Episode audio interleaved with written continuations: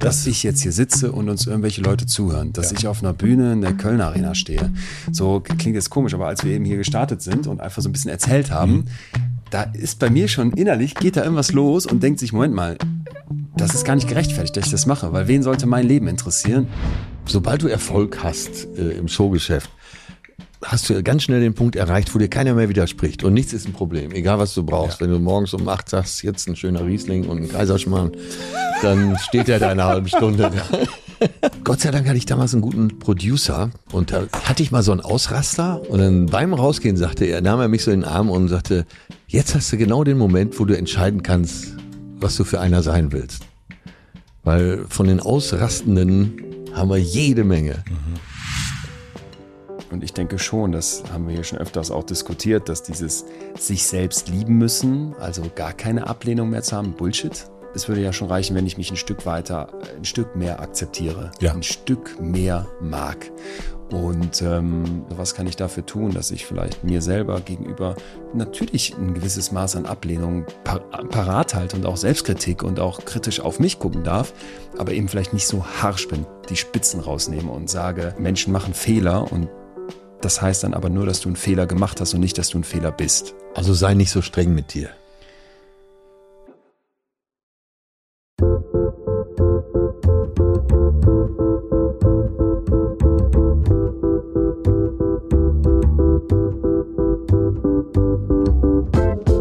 Willkommen im Hotel Matze, dem Interview-Podcast von Mit Vergnügen. Ich bin Matze Hielscher und ich treffe mich hier mit Menschen, die mich interessieren und versuche herauszufinden, wie die so ticken. Meine heutigen Gäste sind Atze Schröder und Leon Windscheid. Atze Schröder ist Comedian und Leon Windscheid ist Wissenschaftskommunikator. Zusammen machen sie den hervorragenden Podcast Betreutes Fühlen. Es ist das dritte Mal, dass wir zu dritt hier sitzen. Das hat mittlerweile Tradition, dass wir uns im Hochsommer ins Studio einsperren und ein Thema tiefer besprechen. In dieser Folge geht es um die Frage, warum ist es uns so wichtig, was andere Menschen über uns sagen oder denken? Wir sprechen über Anerkennung und Ablehnung und welche persönlichen Erfahrungen wir damit gemacht haben und was daran gut und was daran schlecht war. Leon hat wie immer ein paar Studien mit, die das Ganze wissenschaftlich einrahmen. Atze hat Schlagfertigkeit und Tiefsinnigkeit mit und ich habe vor allen Dingen ganz, ganz viel Neues gelernt. Zum einen über Atze und Leon, zum anderen aber auch zum Thema selbst und auch über mich selbst. Und ich hoffe einfach, euch wird es genauso gehen und wünsche viel Vergnügen im Hotel Matze mit Atze Schröder und Leon Windscheid. Ich bin ja jetzt Hamburger, ein Hamburger beugt sich nicht. Deswegen gibt es in Hamburg auch keine Orden. Wie, ein Hamburger beugt sich nicht? Ein Hamburger verbeugt sich nicht, deswegen zum Beispiel sowas wie die Goethe-Medaille in Frankfurt gibt es in Hamburg nicht. Und Tschentscher hat, also der Bürgermeister von Hamburg, hat, als King Charles hier zu Besuch war, auch nur ein kurzes Nicken angedeutet. Er hat sich nicht verbeugt. Ein Hamburger beugt sich nicht. Ein Hamburger beugt sich nicht. Für gut. Findet man direkt gut. Sympathischer, ja, weiß ich jetzt nicht. Also von Sympathiepunkten. Wieso, den Bückling machen ist doch nie gut, oder? Nee, aber boah, Buckeln? Gibt schon Leute, vor denen ich mich verbeugen würde. Vor wem? Ja, aber den wahren Respekt, den zeigt man doch nach der Begrüßung, oder? Ja. Schön, dass ihr da seid. Wir freuen uns auch. Apropos wahrer Respekt. Wir verbeugen uns voneinander. Wir verbeugen uns wie immer voreinander. When people treat you like they don't care, believe them. So. Ja. So. Jetzt bin ich raus für den Rest der Show. Das war's. Du hast so viel schlaue Sachen, das stimmt. Ja. Ja. Man sollte den Leuten trauen, die nicht so nett zu einem sind. Ja, und wenn sich einer so nie meldet und man immer, also ich finde es ja okay, so haben wir auch schon mal besprochen, Leon und ich, so in längeren Freundschaften gibt es ja eben welche, die melden sich weniger und man meldet sich eklatant mehr. Und dann ist es auch okay, weil man hat so eine nicht ausgesprochene Abmachung. Aber wenn Leute nie zurückrufen und auch jedes Treffen entweder absagen oder 3 Stunden zu spät kommen, dann glaub ihnen mal, dass du nicht so wichtig bist für den oder die. Ja, das stimmt. Wie oft meldet ihr euch beieinander? Also außerhalb des Podcasts? Oh, das kam mir heute auch in den Sinn, wie gewaltfrei wir miteinander umgehen. Also was da für ein riesen Fenster aufgeht, habe ich eben erst gemerkt, als ich mir ein paar Notizen gemacht habe zum heutigen Thema. Leon, wir gehen so respektvoll miteinander um, dass egal was passiert, verschieben, nicht, Thema ändern, dass wir beide, wir waren noch nie sauer aufeinander. Wir haben nie die Schulddiskussion. Ja, bei mir ist oft das Gefühl, dass ich so eine hohe Schuld bei dir habe, dass ich, egal was du machst, sage, natürlich, dass ich mich vor dir verbeuge. Aber wir haben in 4 Jahren noch nicht einmal die Schulddiskussion geführt. Es kam noch nicht einmal von uns beiden, ey, da bist aber jetzt wirklich du dran schuld. Nee. Ja. Und geht euch das in anderen Beziehungen auch so oder ist das was Spezielles bei euch beiden? Das ist in meinem Leben, also ich habe das mit meiner Freundin auch und mit einigen Verwandten und guten Freunden, aber ansonsten befinde ich mich oft in einer Schulddiskussion und bin immer im Hintertreffen. A, weil ich jede Diskussion verliere. Ja? Ja, einige Freunde behaupten, weil dir die Wut ausgeht. Und ja, ich sehe es auch immer sehr schnell ein. So, jetzt habe ich mich schon zum heutigen Thema komplett entwaffnet, aber so ist es halt. Und ich habe natürlich, weil ich wusste, welches Thema wir heute haben, drüber nachgedacht. Wo ist denn, was ist es überhaupt? Nee, also bei uns in der WG, wir haben so eine Gruppe, ja, die hieß mal, wie hieß die mal? Sowieso WG und dann habe ich die mal umbenannt in WG der Liebe, weil da war so viel Hass und so viel Schuld. So seid ihr gestartet? Da waren so ganz viele Schuld, da werden die ganze Zeit Schuld. Es werden gerne einfach so Fotos geschickt von, wir hatten uns auf etwas verständigt und dann kommt ein Foto, was das Gegenteil dessen zeigt, zum Beispiel 5000 Paar Schuhe im Flur, wir sind 5 Jungs oder wir haben so ein in Deutschland verbotenes Gerät, weil von den Vorbesitzern ein Incinerator. Das ist das Geilste, was es gibt. Du kannst Essensreste, musst du nicht aus diesem Sieb aus dem Waschbecken rausholen, sondern das ist ein Häcksler, so ein amerikanischer Häcksler. Und der häckselt alles weg. Und da drin ist aber, obwohl alles so einfach wäre, ist nur ein Knopfdruck und es wäre weg. Selbst da ist bei uns noch richtig Zeug drin. Und wir haben jetzt letztens schon diskutiert, Atze und ich, dass wir auch wieder Mehlmotten haben. Also es ist viel Chaos bei uns. Und da wird ganz viel Schuld diskutiert. Oh, ja. Ich bin bei Schuld raus. Ja, bin ich wirklich raus. Also wenn es losgeht mit Beschuldigungen und solche Sachen, da bin ich wirklich, das ertrage ich gar nicht. Das will ich auch überhaupt nicht in meinem Leben haben. Hatte ich, glaube ich, denke ich gerade drüber nach, zu doll in meinem Elternhaus. Ah, okay. Und dass du das wirklich auch bewusst aus deinem Leben haben willst. Ich will das gar nicht haben, so eine, du musst oder du sollst oder du hast nicht und solche Sachen, so ein Du, Finger aufeinander zeigen. Und wenn sobald das losgeht, gehe ich wirklich so langsam, verlasse ich den Raum und sage, ist mir egal, ciao. Ja, man muss dabei ergänzend sagen, weil ich finde, das kann es ja gut nachvollziehen, was du sagst, geht mir ähnlich. Das ist so ein Jungsfrötzeln. Weißt du, das ist so ein. Also keine Sprüche drucken. Es wird nicht so hoch. Es ist eigentlich wirklich die WG der Liebe. Ja. Aber da dachte ich gerade sofort dran, wenn ich jetzt an Schuldfragen denke und das eher wirklich auf so einem lapidaren Level, weil so im richtigen, nein, halte ich das auch so. Aber Matze, kennst du denn so Freundschaften, wo man sich wirklich, wirklich, wirklich signifikant öfter meldet und es ist trotzdem okay? Nicht mehr. Ich kenne das von früher, auf jeden Fall. Aber so ist es eigentlich nicht mehr. Also so dass die engen Freunde, da geht das eigentlich so hin und her und dann gibt es auch mal eine ganze Weile eine Pause dazwischen, aber ohne, dass jetzt irgendwas passiert ist, sondern einfach, man ist halt unterwegs oder hat viel zu tun. Aber ich kenne nicht dieses Ungleichgewicht, weil ich, glaube ich, auch immer extremst darauf aus bin, und das passt auch schon zum Thema, wir teasern das die ganze Zeit schon an, immer aus bin auf Augenhöhe. Ich kann sehr schwer mit, wenn es nicht auf Augenhöhe ist, egal auf welcher, also es muss irgendwie, ich finde es nicht gut, wenn ich irgendwie in einer Machtposition bin oder wenn ich in einer Opferhaltung bin und ich finde das, und deswegen, und ich bin auch sowieso nicht jemand, also ich fand es früher immer ganz schlimm, wenn sowas kam, du schuldest mir noch 1,20 €. Ja. Und solche Sachen, ja. Also so. So Schuld, genau, irgendwie so eine, und ich bin auch beim Essen gehen oder irgendwas, Mahlzeit nie. Aber beim nächsten Mal zahle ich dann. Versuche ich immer nicht, keine Schuldigkeit. Aber habt ihr nicht das Gefühl, dass so bei Schuldigkeiten auch Gewalt im Spiel ist? Also du hast ja gerade von Augenhöhe gesprochen. Ja. Sobald eine unterschiedliche Augenhöhe da ist, also ein Gefälle, empfinde ich das als sanfte, aber schon Gewalt. Ja. Also zumindest nicht als Gewaltlosigkeit. Ja, du hast das gerade eben auch so gesagt, was haben wir eigentlich für eine gewaltfreie Es gibt ja dieses gewaltfreie Kommunikation, glaube ich, so ein Ding, was so mindestens mal fadenscheinig ist, wenn ich das richtig im Kopf habe, aus wissenschaftlicher Sicht. Da werde ich immer so ein bisschen alert. Du hast mich auch so weit, ich traue keinem mehr. Ja, ich traue auch wirklich keinem mehr. Deswegen weiß ich jetzt nicht genau, ob das nicht ein bisschen zu weit interpretiert, beziehungsweise denk auch sofort, deswegen auch die Jungsgruppe, wo so hin und her geschossen wird, wenn dann immer alles so ganz soft und so ganz smooth ablaufen muss, gerade noch am Wochenende mit einem Kumpel diskutiert, so wir sind jetzt 34 und dass man sich noch so Sprüche drückt und mit Anfang 20 war es viel heftiger und in der Schulzeit auch. Das lässt jetzt nach, man wird so ein bisschen gesitteter. Der Testospiegel sinkt ab 25, glaube ich. Ne? Ja, aber ich finde, dass man muss ja auch aufpassen. Also so ein bisschen dieses Käbbeln und so ein bisschen dieses, heißt wie so Löwenbabys, die irgendwie auch kämpfen, das hat eine Form von Gewalt, obwohl das ein Spiel ist. Wenn das so ganz weggeht... Ich bin da immer nicht so. Da ist ja wahrscheinlich irgendwo auch ein Gefühl, was da im Spiel ist. Empfindest du das als Gewalt oder nicht? Und darum geht es ja, glaube ich, auch bei der gewaltfreien Kommunikation, dass man immer nachfragt. Wie hast du das verstanden? Ich habe das so und so gemeint, ist das so angekommen? Ja, bei der gewaltfreien Kommunikation geht es vor allen Dingen darum, dass man bei sich bleibt. Ne? Dass man sagt, ich fühle mich, ich habe das wahrgenommen.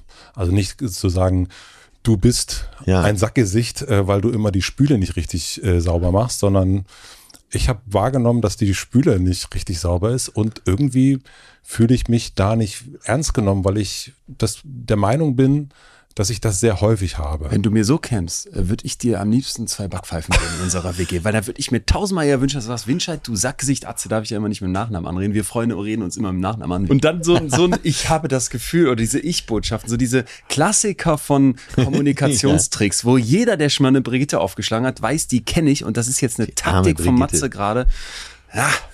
Du spürst die Aggressivität, die da drunter liegt. Genau, du spürst, die ist ja nicht weg. Ja. Also ich bin viel größerer Freund davon, dass man auch mal mit der Faust auf den Tisch haut. Ich bin totaler Freund davon, dass auch mal die Fetzen fliegen dürfen, dass auch mal Gefühle raus dürfen.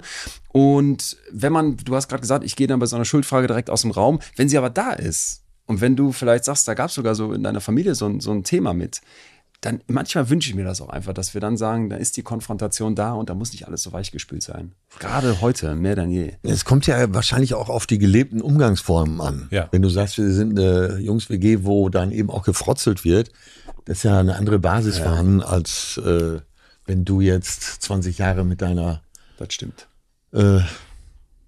Freundin zusammen wärst. Ja. Ne? Ja. Ich habe jetzt einen amerikanischen Stand-Upper gesehen, der meinte, die Ehe ist eigentlich so die kultivierteste Art, seinen Hass zu zeigen.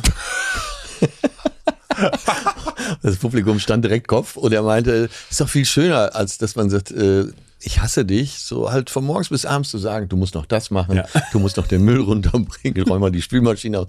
Da hat man noch viel mehr von dem ganzen Hass. Ja, aber ich muss sagen, ich bin tatsächlich, wenn es so laut wird, ich bin da wahrscheinlich wirklich, weil bei uns zu Hause wurde es öfters mal laut, ich bin da richtig raus. Ich merke da, ich hatte das am Anfang, als ich Vater geworden bin und so die ersten Jahre bin ich auch immer mal wieder laut geworden, wenn das nicht so hingehauen hat, wie ich mir das gewünscht habe. Mhm. Und unser Sohn hat sich ganz schnell angewöhnt zu sagen, wenn du so laut redest, rede ich nicht mit dir. Ah, okay. Und was soll ich jetzt machen? Also der hat mich da regelrecht erzogen. Und wenn es so laut wird. Aber wie war es in der Band? Ihr habt ja auch getourt. Ja. Da ist ja auch schon mal die Energie weg. Ja, da ist es auch auf jeden Fall mal laut geworden. Und da gab es auch jemanden, der immer wieder sagte, schuldest mir noch 1 Euro. Aber wir haben uns auf jeden Fall auch richtig oft gestritten. Und irgendwann ging es nur noch um den Streit und irgendwelche Kleinigkeiten und so weiter. Und dann war dann wirklich der kreative Part, der wurde immer kleiner und die Streitereien wurden eigentlich immer größer. Und deswegen... Ich finde es dann manchmal wirklich gut zu sagen, ey, wir haben hier ein Thema, du bist gerade richtig wütend, ich bin gerade richtig wütend, ich gehe mal nach Hause oder ich gehe mal pennen, lass uns morgen nochmal treffen. Also dieses eine Nacht drüber schlafen, finde ich total wichtig und meistens sind die Sachen einen ja dann wirklich am nächsten Tag, also dann ist ja mit dieser Küche oder was auch immer das sein kann, auch nicht mehr so wichtig. Also so meistens ist es ja, dass einen das übermannt in diesem Moment, dass man so nicht so mehr Herr der eigenen. Und ich habe da irgendwie, ich will mir diese Energie gar nicht so weder reinziehen noch selber absondern und dann eher sagen, komm, ich check das mal mit mir selbst, das ist jetzt nicht das führt jetzt meiner Meinung nach zu nichts. Und die Wut rauslassen kann ich dann auch woanders, denke ich. Ja, ich habe da, also ich glaube, dass man da auch sich total verändert. Zumindest ist es bei mir so, dass ich letztens noch mit einer guten Freundin so ein Gespräch dazu hatte, die meinte, du bist so unemotional. Sagt er sie zu dir? Ja, ja. Und da habe ich gedacht, hoppla, ich beschäftige mich die ganze Zeit mit Gefühlen und versuche da auch zu reflektieren. Und sie hat aber aus meiner Sicht einen Punkt, den ich anders nennen würde. Ich glaube, dass Emotionsregulation, nämlich Gefühle im Griff zu behalten, etwas ist, wo jetzt viele denken, ja, der muss ja unterdrücken und dann wehrst du dich dagegen und das ist ja was total Negatives, aber dass das eigentlich eine Fähigkeit ist und dass das etwas ist, wo man sich auch drin üben kann, ne? Also dass zum Beispiel sowas wie laut werden, ich wüsste gar nicht, wann das letzte Mal in meinem Umfeld jemand laut wurde. Und wenn Marius und ich und Leo tagelang in unserem kleinen Tourbus hocken, da ist noch nie laut geworden und auch nicht dieses 1 Euro. Also ich habe dann eher das Gefühl, dass ich so mittlerweile dass diese Emotionsregulation, dass das eben etwas ist, was sich steigert und dass ich jetzt gar nicht so das Gefühl habe, ich wüsste auch nicht, wann ich das letzte Mal so überbrausend wütend war, dass ich dachte, ich muss eine Nacht drüber schlafen oder ich muss das irgendwo ablassen am nächsten Tag, sondern dass ich eher denke, wenn eine Wut kommt und sich ankündigt, dann ist mir schon klar, dass man lernen kann, dass man die als Informationssignal nimmt und Wut ist für mich eher viel Info in kurzer Zeit, nämlich hier passt was nicht, hier stimmt was nicht, danke Wut, dass du da bist, von Eskalation bin ich da noch einen Kilometer weit entfernt, sondern dann ist eher so, dass die im Keim mir schon was sagt. Können wir es mit tun? Ja. Ist das bei dir auch besser geworden? Also ich weiß auch nicht, wann ich das letzte Mal wirklich richtig geschrien habe und wann mich das letzte Mal jemand angeschrien hat. Kennst du, also ist das bei dir, ist das auch so eine Altersfrage? Also das letzte Mal rumschreien kenne ich auch eher noch aus so mit Freunden anschreien, eher in den 20ern oder Anfang 30 noch vielleicht. Ich war auch eher der Schweiger. Bei uns zu Hause wurde nie gestritten. Mein Vater und meine Mutter haben sich vor uns Kindern nie gestritten. Ja. Ich weiß nicht, ich hoffe, dass sie es trotzdem gemacht haben. Aber das hat natürlich dazu geführt, dass ich auch immer Konflikte vermeide in meinem Leben. Und hat so ins andere Extrem geführt. Ich glaube, ich hier auch schon mal gesagt, in unserem Saunaclub, dass überall die Decke der Harmonie drüber gezogen wird. Und das gelingt mir besser, Dinge anzusprechen, ohne gleich in Todesangst zu verfahren. Ja. Ja, guck mal, bei mir ist es genau das Gegenteil. Bei uns wurde so viel gestritten, dass ich genau das immer so, da habe ich gar keinen Bock, dieses so, vor allen Dingen das Schweigen nach dem Streit. Wenn der Streit nicht so beendet wurde, aber der ist dann, oder der wurde so beendet, aber es ist nicht wirklich zu Ende. Und dann schweigt man sich so an in so einer, keine Ahnung, man fährt im Urlaub, so denke ich jetzt gerade dran, weil wir auch gerade im Urlaub waren und schweigt so im Auto und schlimm. Ja, ich komme gerade vom Dreh mit einer Therapeutin, die transgenerationales Trauma behandelt. Oha. Und das war deswegen ganz spannend, weil dieses, was passiert eigentlich so in meiner Familie und was läuft da so ab und auch dieses, ich gucke mal ein paar Generationen weiter nach hinten, gibt es da Muster, die sich so wiederholen, ne? Und die hat dann auch so Fragen gestellt nach dem Motto, könnte es sein, dass du ausleben musst, was dein Opa, der da jenes solches durchmachen musste, nicht hatte in seiner Kindheit und deine Mutter, die das vielleicht gespürt hat, dann dachte, Mensch, der Junge muss doch jetzt es besonders gut haben oder so Geschichten. Und du merkst mit so ein paar Fragen, wow, da stößt du richtig was an. Und das dachte ich jetzt gerade, als du gesagt hast, bei mir in der Familie gab es dieses mit der Wut immer. Hast du das mal gemacht? Hast du mal so einen Familienrückblick gemacht und dich mal gefragt, wieso? Also wieso sind deine Eltern so miteinander mit dir umgegangen? Was war mit deren Eltern? Nee, habe ich nie richtig gemacht. Also so, weil ich aber auch meine Großeltern sehr, sehr heilig gesprochen habe, immer. So und bis auf einen. Aber ich will mir irgendwie dieses Bild gar nicht kaputt machen. Das passiert immer mal wieder auch so, dass jemand dann sagt, ja, aber Opa war ja auch.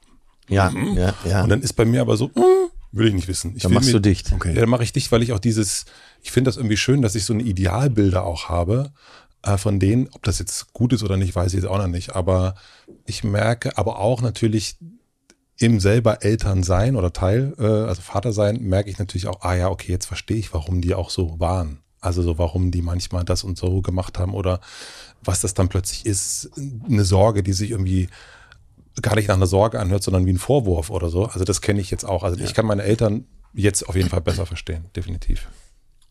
Ja, ich habe es tatsächlich mal gemacht in der Therapie, so einen Rücksprung.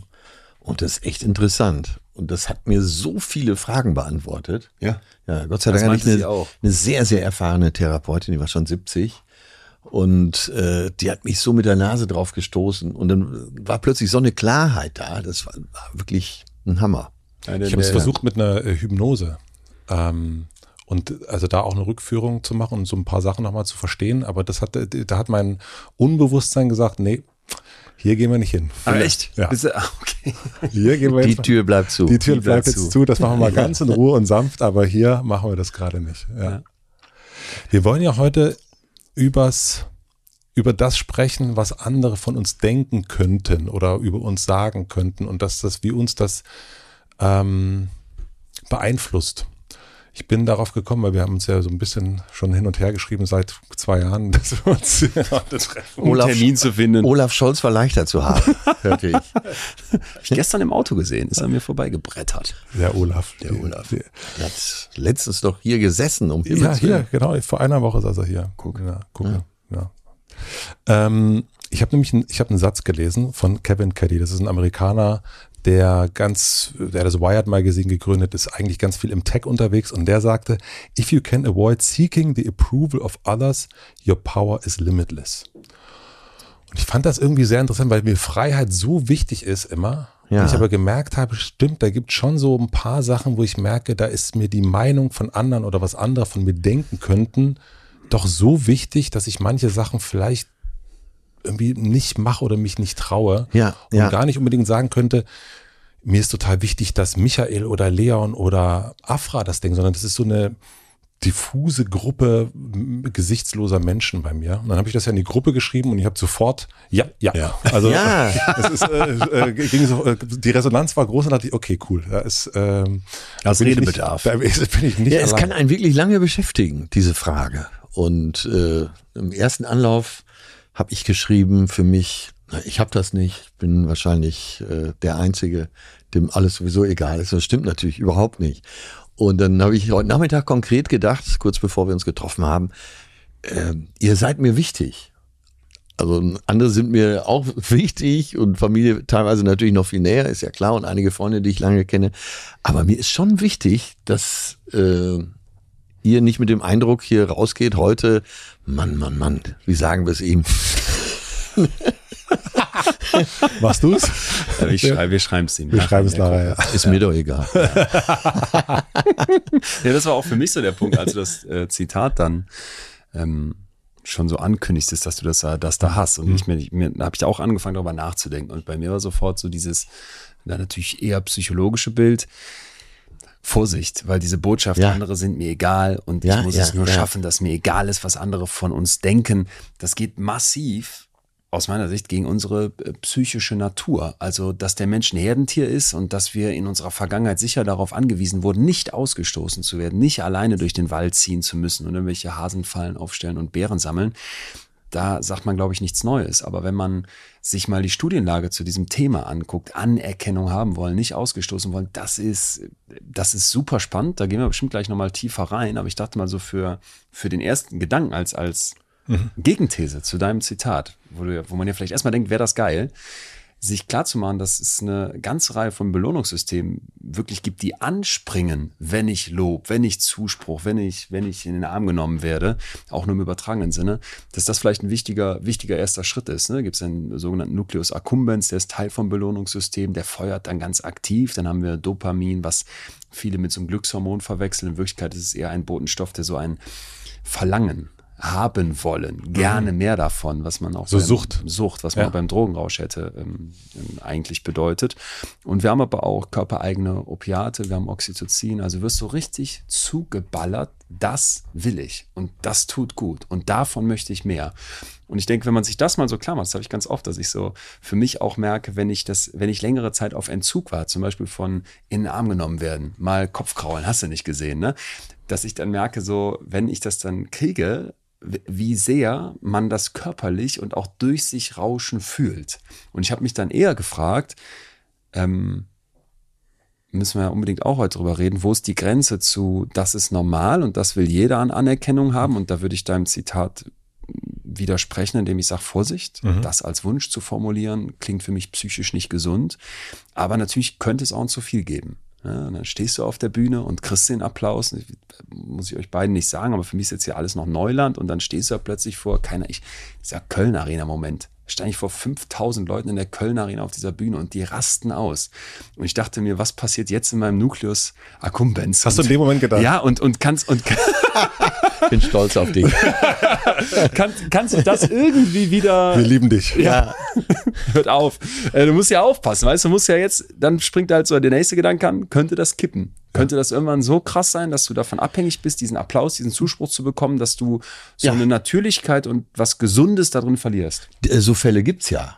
Und wahrscheinlich sogar überwiegend, dass Leute, wo der Erfolg dann irgendwann nachlässt, was ja wahrscheinlich eine normale Welle ist, wenn man Glück hat, ist es eine Welle und kein Abriss. Aber es gibt ja Leute, die zerbrechen daran, dass plötzlich der große Erfolg nicht mehr da ist. Dass sie eben statt vor 5000 plötzlich vor 150 Leuten spielen. Und es ist egal, welche Kunst man da ausübt, da sind wirklich schon viele KünstlerInnen dran zerbrochen. Wir machen eine klitzekleine Werbeunterbrechung. Mein heutiger Werbepartner ist Moulin Rouge, das Musical. Sicher habt ihr schon mal von dem berühmten Nachtclub Moulin Rouge in Paris gehört. Dazu gibt es exklusiv in Köln ein spektakuläres Musical, das im Jahr 1899 spielt und auf dem gleichnamigen Oscar-prämierten Film von Baz Luhrmann basiert. Nicht nur der Film, sondern auch das Musical konnte schon zahlreiche Zuschauerinnen und Zuschauer begeistern und gilt deswegen als das aktuell erfolgreichste Musical in Deutschland. Es hat sogar schon 10 Tony Awards abgestaubt. Falls ihr nicht wisst, was die Tony Awards sind, ich wusste das auch nicht. Es handelt sich dabei um den wichtigsten Theater- und Musicalpreis, also quasi vergleichbar mit dem Oscar in dieser Kategorie. Sollte man sich also nicht entgehen lassen, das Musical.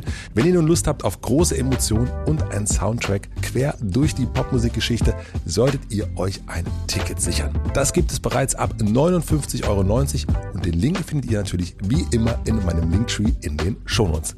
Vielen Dank an Moulin Rouge, das Musical, für die Unterstützung dieser Folge. Und nun zurück zum Gespräch.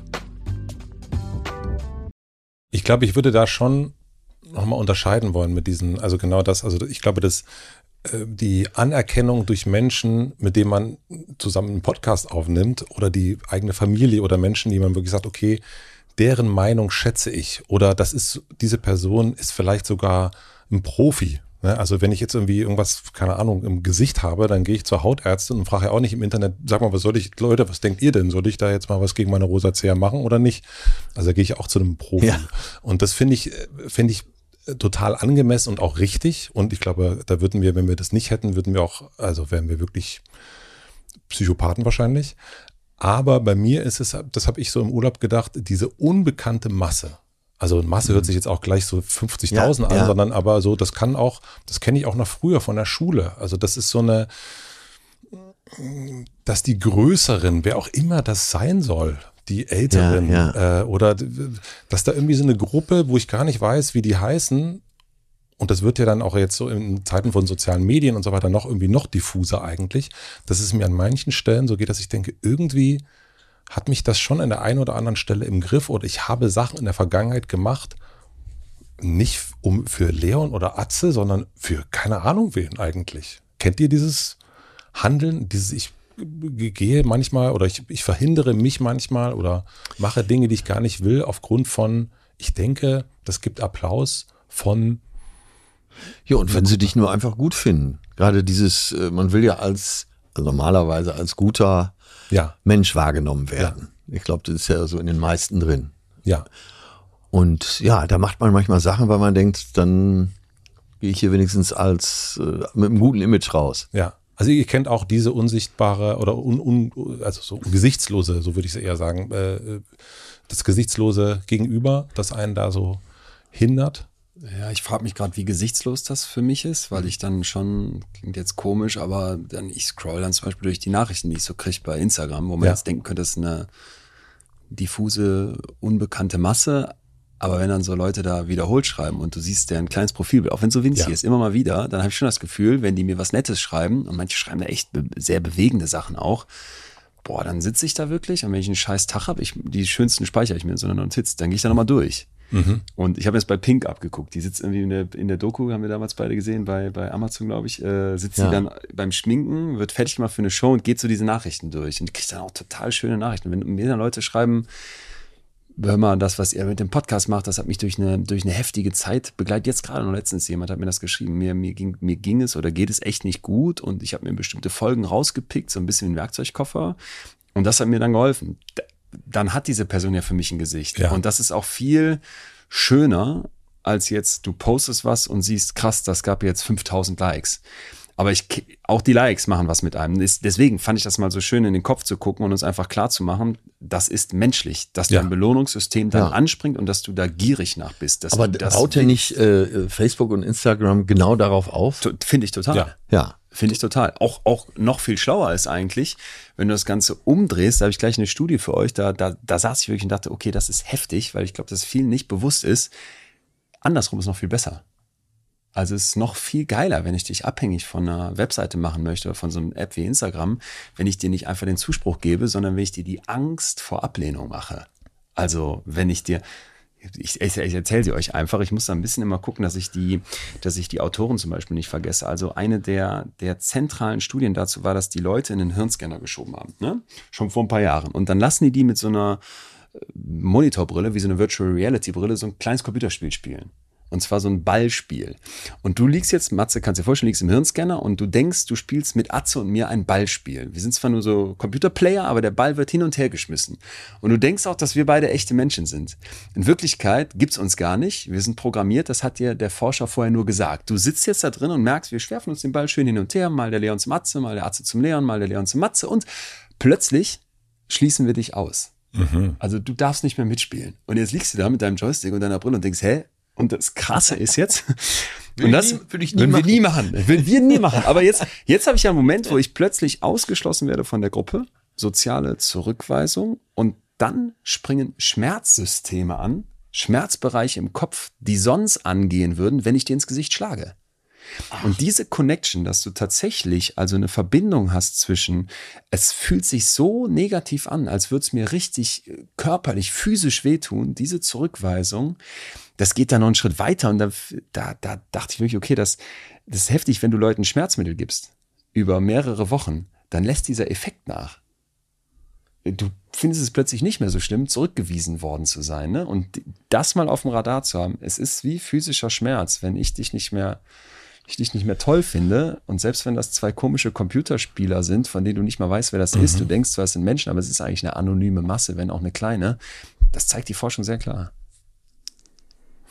Das heißt also, ich meine, bei einer Anerkennung geht es ja immer auch, es steht ja der immer gegenüber, nämlich genau diese Ablehnung. Genau, das heißt, meine ich. Die Forschung sagt eigentlich, dass den größeren Effekt hat eigentlich die Angst vor der Ablehnung als der Wunsch nach Anerkennung? Mindestens eine Kombi. Mhm. Ne? Belohnungssystem macht mich total gierig nach dieser Anerkennung. Ja. Auf der anderen Seite, wenn ich die nicht kriege und die vielleicht sogar in Ablehnung kippt, dann fühle ich Schmerz. Also vergleichbar eben mit anderen Schmerz. Vergleichbar mit, ich hau dir eine Backpfeife. Ja. Mhm. Nun sind wir ja drei Leute, die irgendwie schon, könnte man sagen, du zeigst mir gerade. Nein, ich wollte nur wie Götz George seine Brille hochschieben. Also, hast du sehr gut gemacht. Ja. Sind wir ja drei Menschen, die in unterschiedlicher Ausprägung eine Öffentlichkeit suchen und auf einer Bühne stehen wollen oder senden in irgendeiner Form. Ist das normal? Lieber Leon. Auf der Bühne stehen zu wollen? Ja, also hat das nicht auch was mit, das habe ich bei mir auch gefragt, warum mache ich das denn eigentlich? Ja. Also warum sende ich? Genau, warum? Das war der nächste Gedanke, ne? Dass ich ja wohl als jemand, der seit 30 Jahren auf einer Bühne steht und vorher ja auch, nicht behaupten kann, mir wäre der Zuspruch egal.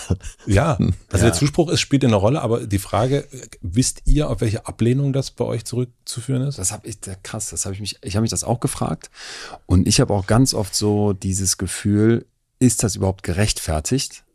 All das, dass ich jetzt hier sitze und uns irgendwelche Leute zuhören, dass ich auf einer Bühne in der Kölner Arena stehe.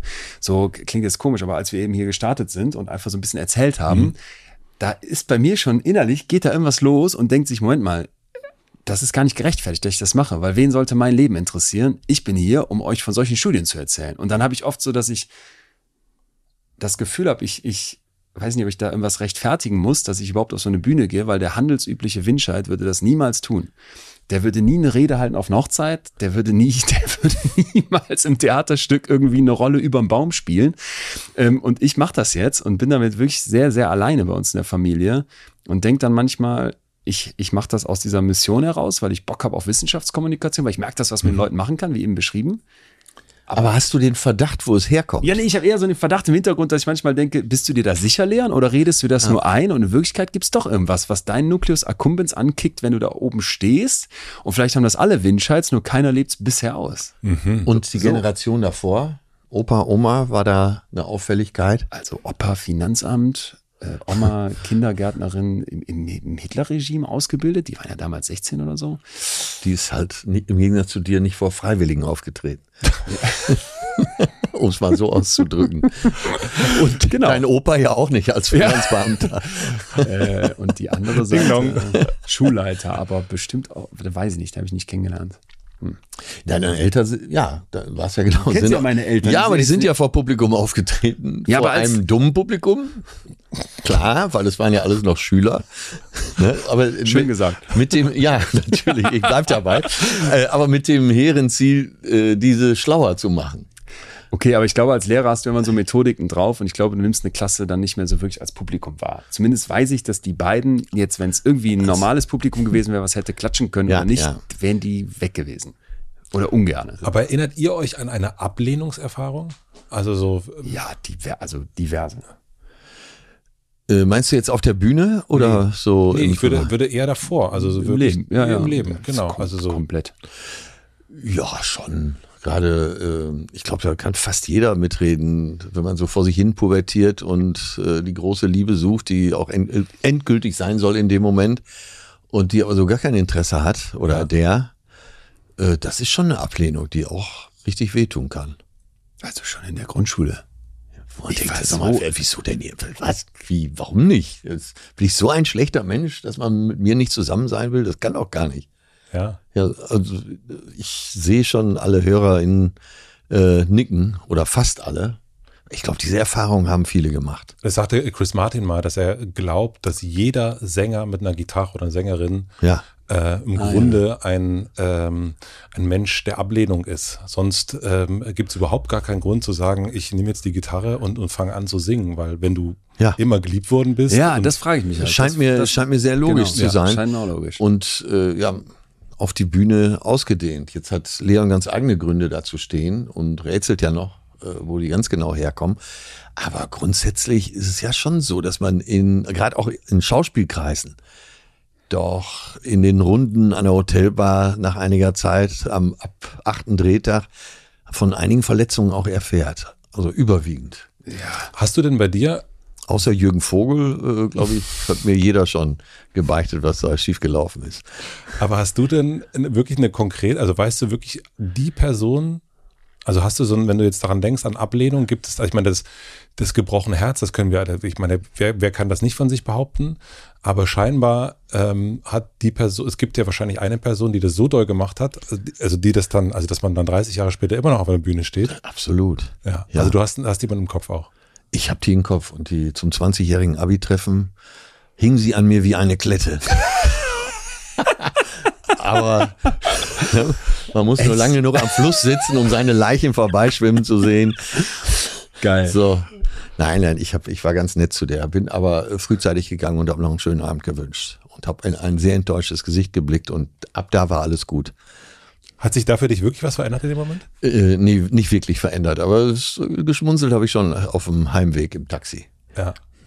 Und bei dir bist du so, weil ich nehme dich zum Beispiel so wahr, wenn ich sagen darf, auch sehr ruhig und ausgeglichen, habe ich auch das Gefühl, 3 Haken bei der Emotionsregulation. Ja.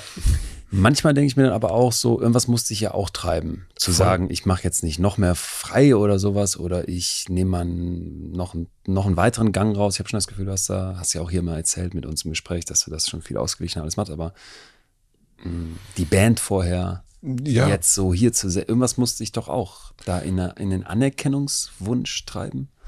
Also ich habe mich so an 2 Sachen wirklich ganz doll erinnert. Und das ist das eine, ist, weil ich jetzt vor kurzem bei meinen Eltern zu Hause war. Und da gibt es den Grünen See. Da sind alle immer hingegangen zum Schwimmen und wir waren immer alle an einem Ufer. Und ich war da schwimmen und mir fiel wieder ein, wie ich plötzlich nicht mehr Teil der Gruppe war. So wie man mich aus dieser Gruppe, ich war dann nicht mehr, ich weiß auch nicht mehr den Grund, aber ich bin durch diesen See geschwommen und habe genau dieses Gefühl wieder gehabt, ich darf jetzt nicht auf dieses Ufer, da sind die anderen und ich war wirklich an dem anderen Ufer allein. Ach. Und das hat auf jeden Fall bei mir, und wahrscheinlich war es dann am Ende sowieso nur eine Woche oder sowas, also wo man sich irgendwie so gezofft hat. Ja. Aber das war auf jeden Fall, habe ich gemerkt, oh, da ist wirklich eine Ablehnung passiert, die irgendwie einen Riss, also irgendwas zugefügt hat. Ja. So. Also auch nachhaltig. Nee, weil du sagst Riss. Ja, also ich konnte mich in diesem See auch wirklich daran erinnern, oh, das war wirklich schmerzhaft. Also ich konnte mich, ich weiß nicht mehr den Grund, ich weiß gar nicht mehr genau, wer da beteiligt war, aber ich weiß, oh, das fühlt sich jetzt richtig kacke an, da nicht dazu zu gehören. Und ich bin jetzt auch an diesem See und ich bin aber allein auf der anderen Seite und die sind alle da drüben. Und wie lange ist das her? Da war ich vielleicht 12 oder so. Also so vor Pubertät oder schon drin unter Umständen. Aber schon ganz bewusst. Ja, ganz bewusst und auch, also das ist mir so als Ablehnungserfahrung, so wenn ich so denke, okay, was waren so eine, die ich so richtig erinnere, dann war das die da so gekommen ist.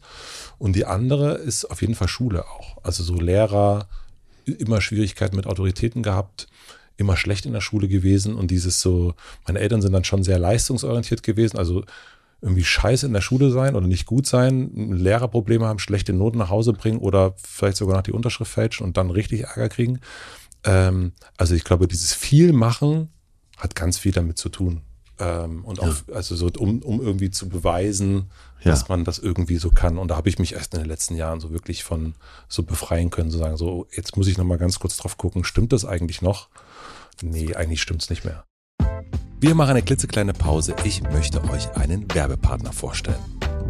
Mein heutiger Werbepartner ist Rewe. Ich war letztens ziemlich gemein zu meinen Podcast-Kollegen hier. Wir standen nämlich vorm Rewe-Markt und ich habe gewettet, dass ich innerhalb von 10 Minuten wieder raus bin und meinen kompletten Wocheneinkauf erledigt habe. Das wollten sie mir nicht glauben. Ich habe 11 Euro gewettet und 11 Euro gewonnen, denn sie wussten nicht, dass es den Rewe-Abholservice gibt. Das ist mein Lifehack. Es ist super praktisch. Unter rewe.de/Abholservice bestelle ich alles, was ich brauche, online und kann schon 3 Stunden später im Rewe-Markt auf dem Weg nach Hause oder zur Mittagspause fertig verpackt abholen.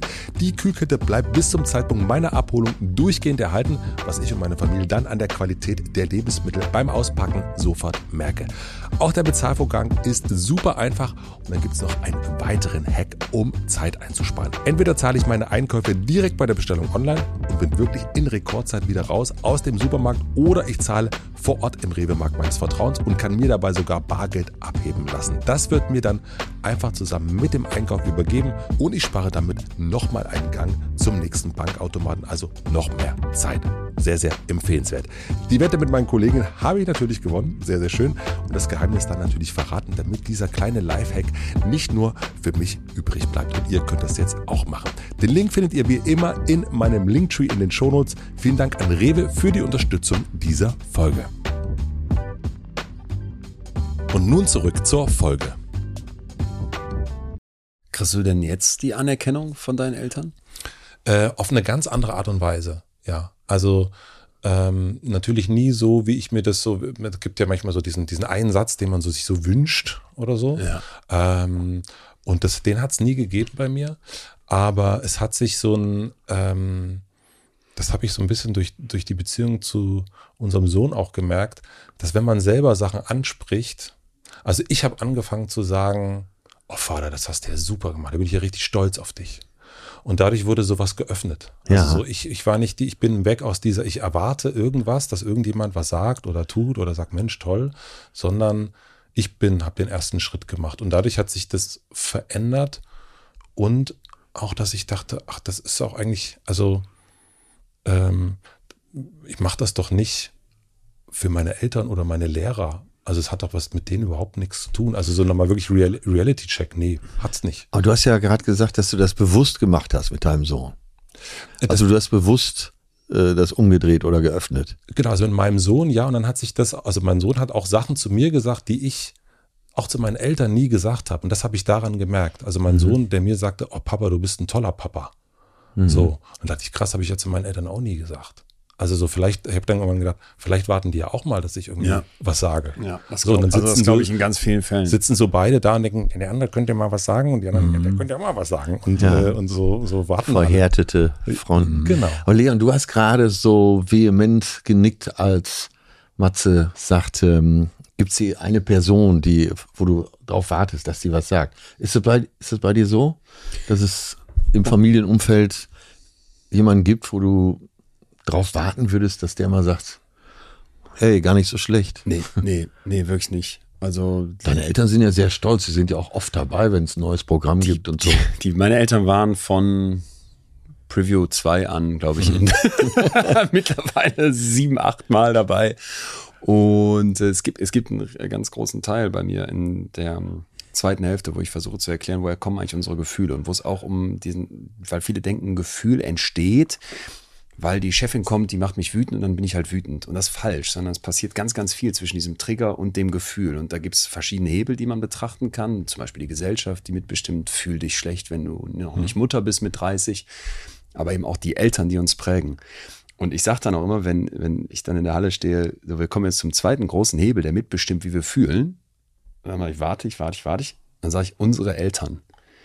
Ey, da geht ein Raunen durch den Saal und du merkst einfach bei so vielen, okay, da hast du jetzt den Finger komplett an der Wunde liegen. Und dann erzähle ich so ein bisschen. Dann sage ich halt, weil es auch wirklich so war. Also ich fahre ich hatte einen Junggesellenabschied in so einem Centerparks irgendwie und fahre auf der Autobahn. Ich werde nie vergessen, wie ich mit meinem Vater auf dieser Fahrt lange telefoniert habe. Und dann irgendwann sagt er so aus dem Nix heraus, ja Leon, also wir haben wirklich super Verhältnisse. Und ich sage es auch ganz ehrlich, ich habe für mich die besten Eltern auf der Welt und weiß, wie oft ich dafür auf den Tisch klopfen kann. Und dann sagt er zu mir, Leon, Mutter und ich, wir haben uns jetzt mal zusammengesetzt und lange überlegt, was haben wir bei dir eigentlich falsch gemacht? Das ist auch mal ein Teaser. Das ist ein Vatersatz und dann muss ich so ein bisschen schmunzeln und dann sagte der als nächstes, ja, bist ja eigentlich ganz gut geraten und auch nett und so, du machst dir so viel Druck und Stress und weißt du was, ich glaube, daran bin ich mit schuld. Und ich sag, Vater, wieso das denn? Und dann hat er mir halt so eine Geschichte erzählt, wie er als Kind nach Hause kam zu seiner Mutter und er hatte so ein Piratenboot gemalt und das war so total geil mit großen Masten und Segeln und die Piratenflagge hinten, die wehte aber falsch um gegen den Wind. Zack, 2-. Und dann sagt seine Mutter zu ihm, eins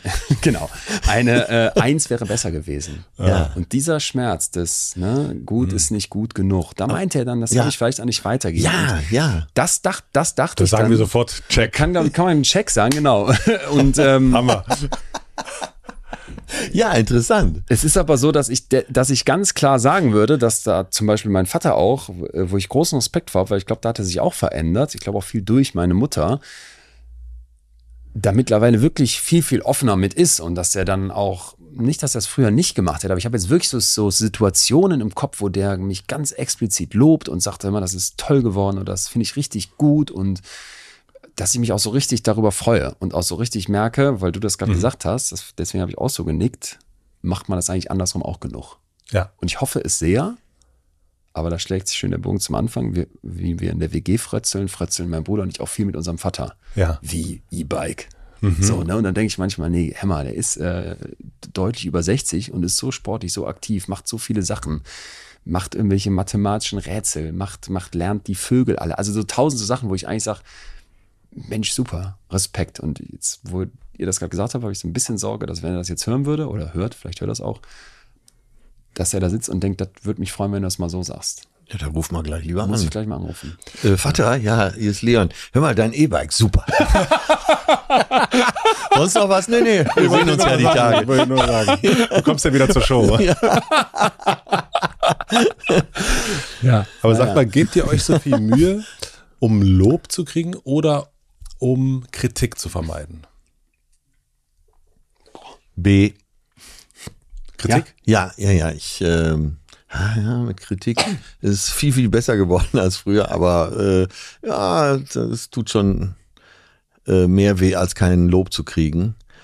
Und deswegen bewundere ich das bei Lehrern so. Ich kenne keinen Menschen, der so kritikfähig ist wie Lehrern. Dem kann man, ich sage jetzt ganz volkstümlich, eigentlich alles an den Kopf werfen. Er wird immer erstmal drüber nachdenken, ob das stimmt oder ob man was verändern kann. Da gibt's ja, das zeigt ja auch, wie schlau er ist.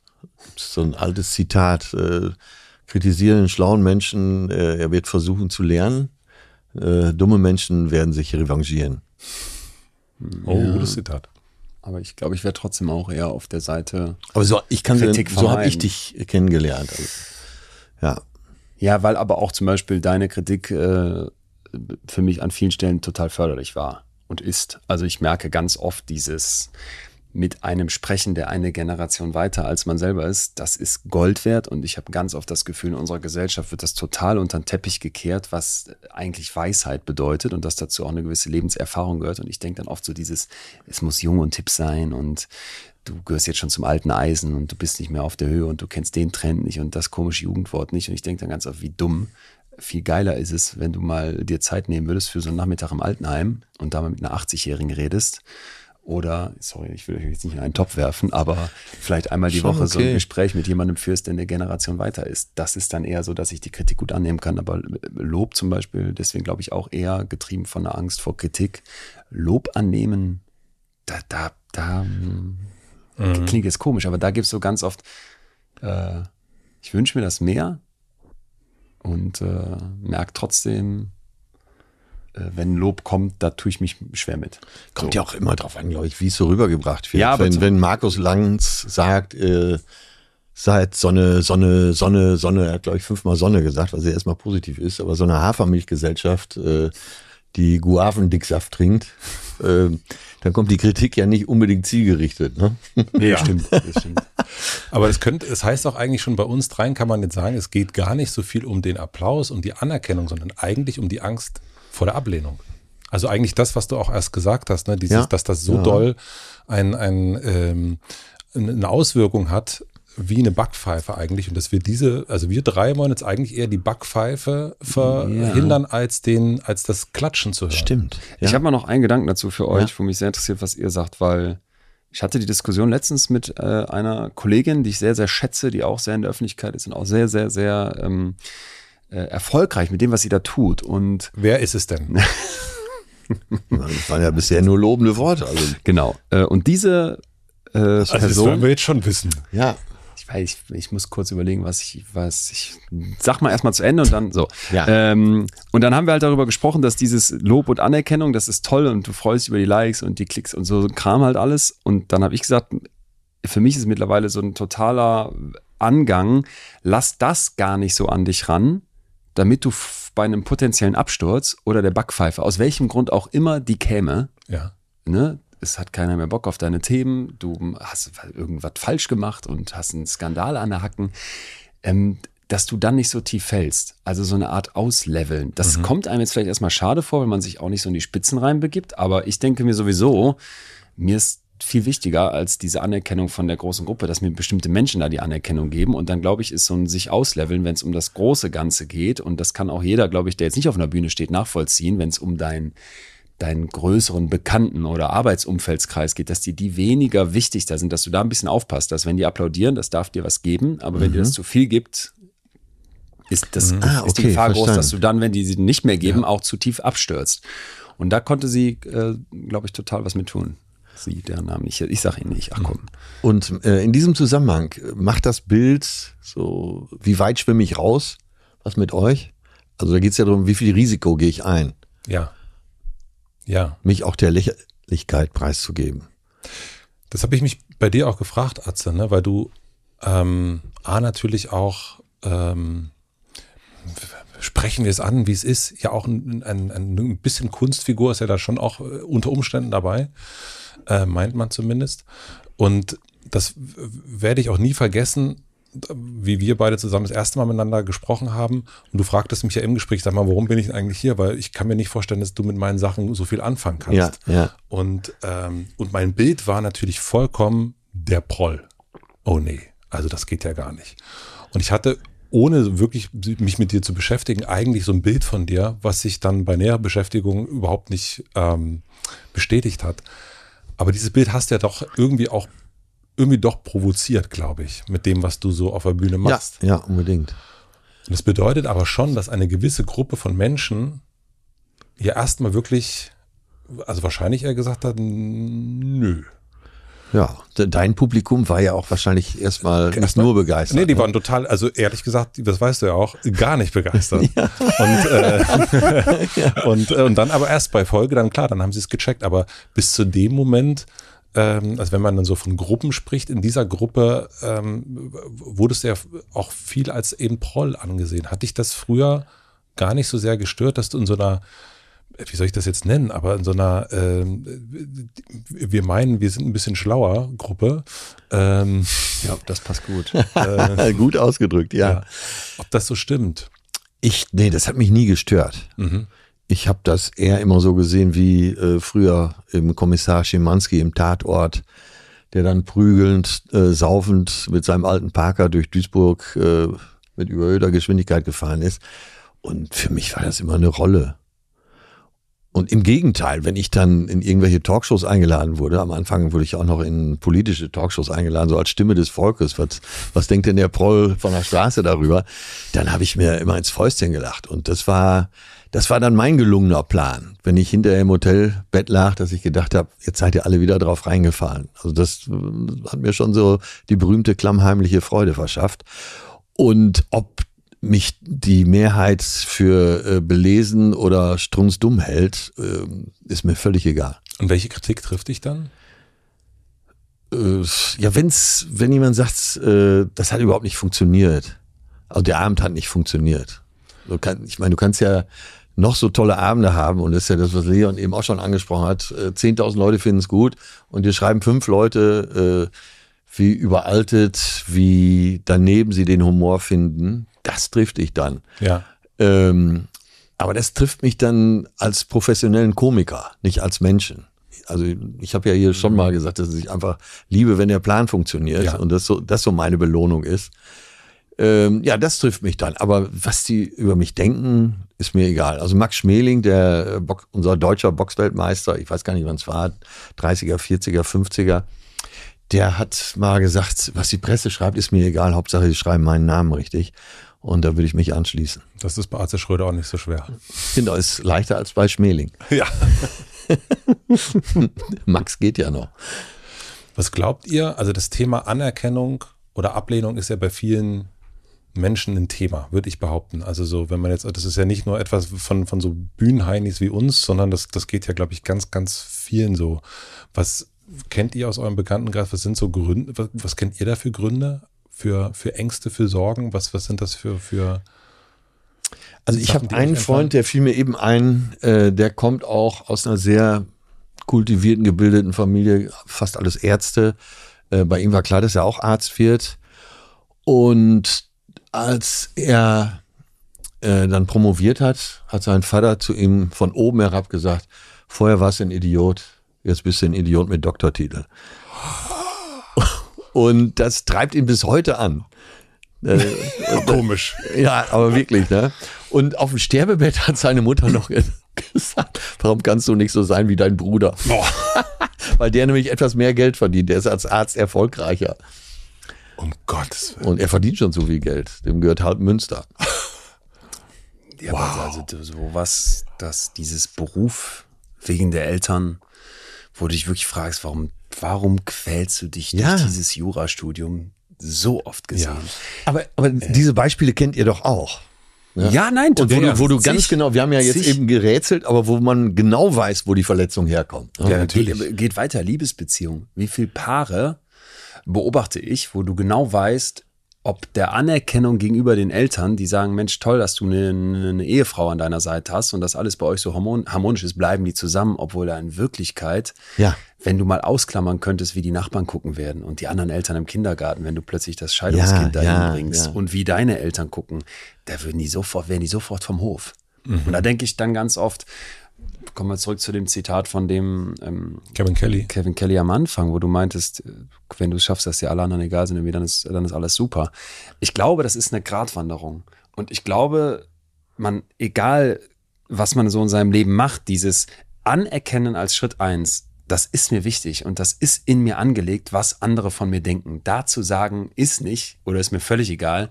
Vorsicht, ja, würde ich psychologisch sagen. Ganz großes Glatteis. Kann auch nicht zu 100% gelingen. Ne? Kann nicht zu 100%. Und dann auf der anderen Seite aber auch anzuerkennen, gibt es da vielleicht ein zu viel? Und ich habe dazu mal zwei Sachen rausgepickt, wo ich dachte, das wäre vielleicht ganz interessant. Cool. Das könnte uns helfen, um das mal so ein bisschen einzusortieren. Und dachte, wir gucken einmal nach unten. Ne, wo ist quasi dieses Anerkennung, ist mir überhaupt total wichtig, ich komme da gar nicht raus. Und dann gucken wir einmal nach oben, ins andere Extrem und fangen deswegen vielleicht mal an mit der sozialen Angststörung. Das ist also ein psychisches Störungsbild aus der Gruppe der Angststörungen, was viele nicht wissen, übrigens die verbreitetsten Störungen überhaupt sind, also so Phobien, generalisierte Angststörungen, aber eben auch diese soziale Angststörung. Und der Punkt ist, dass die Leute, die davon betroffen sind, gar nicht so sehr eine Angst vor anderen Menschen per se haben, sondern von der negativen Bewertung durch diese anderen Menschen. Ach so, der soziale Druck sozusagen. Genau, die haben so eine Riesensorge, dass die irgendwas Peinliches machen, dass die herabgewertet werden, dass die nicht angenommen werden, dass die, wenn die jetzt gleich diesen Vortrag halten müssten, dass das so schlimm wird, dass sie sich das gar nicht mehr trauen. Und jetzt gibt es bestimmt viele, die da sitzen und denken sich, oh jo, ne, so ich gehe raus und werde von anderen für schwach, für verletzlich, vielleicht sogar für verrückt gehalten. Da klingelt was bei mir, aber auch hier müssen wir wieder klar dazu sagen, damit man jetzt in so einen pathologischen Bereich reinkäme, dass man von Störung spricht, da muss das schon Ausmaße annehmen, dass du eigentlich kaum noch in der Lage bist, so am sozialen Leben teilzunehmen. Da müssen diese Ängste im Grunde permanent da sein. Sie müssen vor allem sehr unbegründet sein. Sie müssen über einen ziemlich langen Zeitraum die ganze Zeit dominieren, was da so ist. Und betroffen, ich habe mir mal die Zahlen nochmal rausgesucht, weil ich das ganz interessant fand, da guckt man auf die sogenannte 12-Monats-Prävalenz. In einem Zeitraum von 12 Monaten, wie viele Leute sind da so betroffen? Das schwankt sehr stark. In den USA berichtet man da so von 7%, in anderen Ländern im niedrigen, einstelligen Prozentbereich von auch zum Teil einem halben bis so 2%. Also das ist schon eine Zahl von Leuten, finde ich, die davon betroffen ist. Ne? Wo man vielleicht sagen muss, ey, ihr habt so eine Sorge davor, diese Anerkennung nicht zu bekommen, dass das schon krankhaft ist. Oder die Ablehnung. Oder eben die Ablehnung. Ja. Ne? Dass du abgelehnt wirst, ist so ein Treiber für dich, dass du da sitzen bleibst und lieber in der Ecke bist, als irgendwie in soziale Interaktion oder auf die Bühne zu gehen. Ich kenne das von ganz vielen Menschen, die sich nicht trauen, also entweder die Beziehung zu verlassen, das kenne ich noch von früher vor allen Dingen, aber auch so im unternehmerischen Bereich, ne, dass sich Leute trauen, die so irgendwie in Jobs sind, auf die sie eigentlich gar keinen Bock mehr haben und Angst haben, aber so was Eigenes zu gründen oder zu kündigen, um sich was Neues zu suchen, weil sie Angst haben, nichts Neues zu finden oder die Kollegen zu verlieren und so weiter. Deswegen bin ich auch manchmal so sehr kritisch, wenn Leute sagen, unser Unternehmen ist wie eine Familie. Ich so, Vorsicht. Ja. Und das, also daher kenne ich, diese Angst kenne ich total auch bei vielen. Also gar nicht erst zu starten, weil dann könnte ja was auch immer passieren. Oder wenn ich jetzt gehe, wenn ich meinen Partner verlasse, meine Partnerin, um Gottes Willen, das kommt garantiert nicht besser. Ja, und vielleicht gar nicht der Druck, wenn ich mich dann selbstständig mache, dass man scheitern könnte, sondern nur der Druck, der gesellschaftliche Druck, dass alle sagen, was macht der denn jetzt? Was macht der denn jetzt? Ja. Oder die, ja. Und da muss man sich halt jetzt aber ganz wichtig auch klar machen, wir haben so gerne diese Überschriften, ne? Soziale Phobie, Patz, Stempel auf die Stirn, die Krankenkasse weiß, was zu tun ist und du sagst, ja, Amen oder um Gottes Willen, aber du hast jetzt das Kind hat einen Namen. Das ist ein Stück weit künstlich, weil man sich immer klar machen muss, solche Ängste von anderen abgelehnt zu werden oder eben dieses Bedürfnis nach Anerkennung als Gegenteil vielleicht, das geht von bis. Und wenn du jetzt sagst, boah, bestimmte Sachen, wie du jetzt gerade beschrieben hast, die klicken da sofort bei mir, heißt das noch lange nicht, dass du dieses Störungsbild erfüllt. Es könnte nur sein, dass du so ein bisschen mehr in diese Richtung von so einer sozialen Angst gehst. Ne? Bevor man dann wirklich sagen würde, das ist zum Beispiel behandlungsbedürftig oder da musst du echt dran, das ist dann noch lange nicht gegeben, wenn du sagst, ich habe grundsätzlich Sorgen davor, dass andere mich vielleicht nicht so toll. So ein bisschen Angst zu haben vor was Neuem ist ja auch, also dadurch ist es ja auch aufregend. Also das ist ja vollkommen klar. Also wenn das jetzt alles völlig Latte wäre, dann würde es ja auch nichts bedeuten. Wo würden wir auch leben? Was für eine Gesellschaft wären wir, in der man sagen würde, der Rest ist mir egal. Ja. Eine Gesellschaft ohne Scham kommt mir so in den Sinn. Will ich nicht haben. Ja. Mir fällt gerade noch so ein Beispiel ein, müssen wir gar nicht weiter drauf eingehen, aber du weißt ja, eins meiner Lieblingsthemen ist, warum hat man überhaupt Kinder?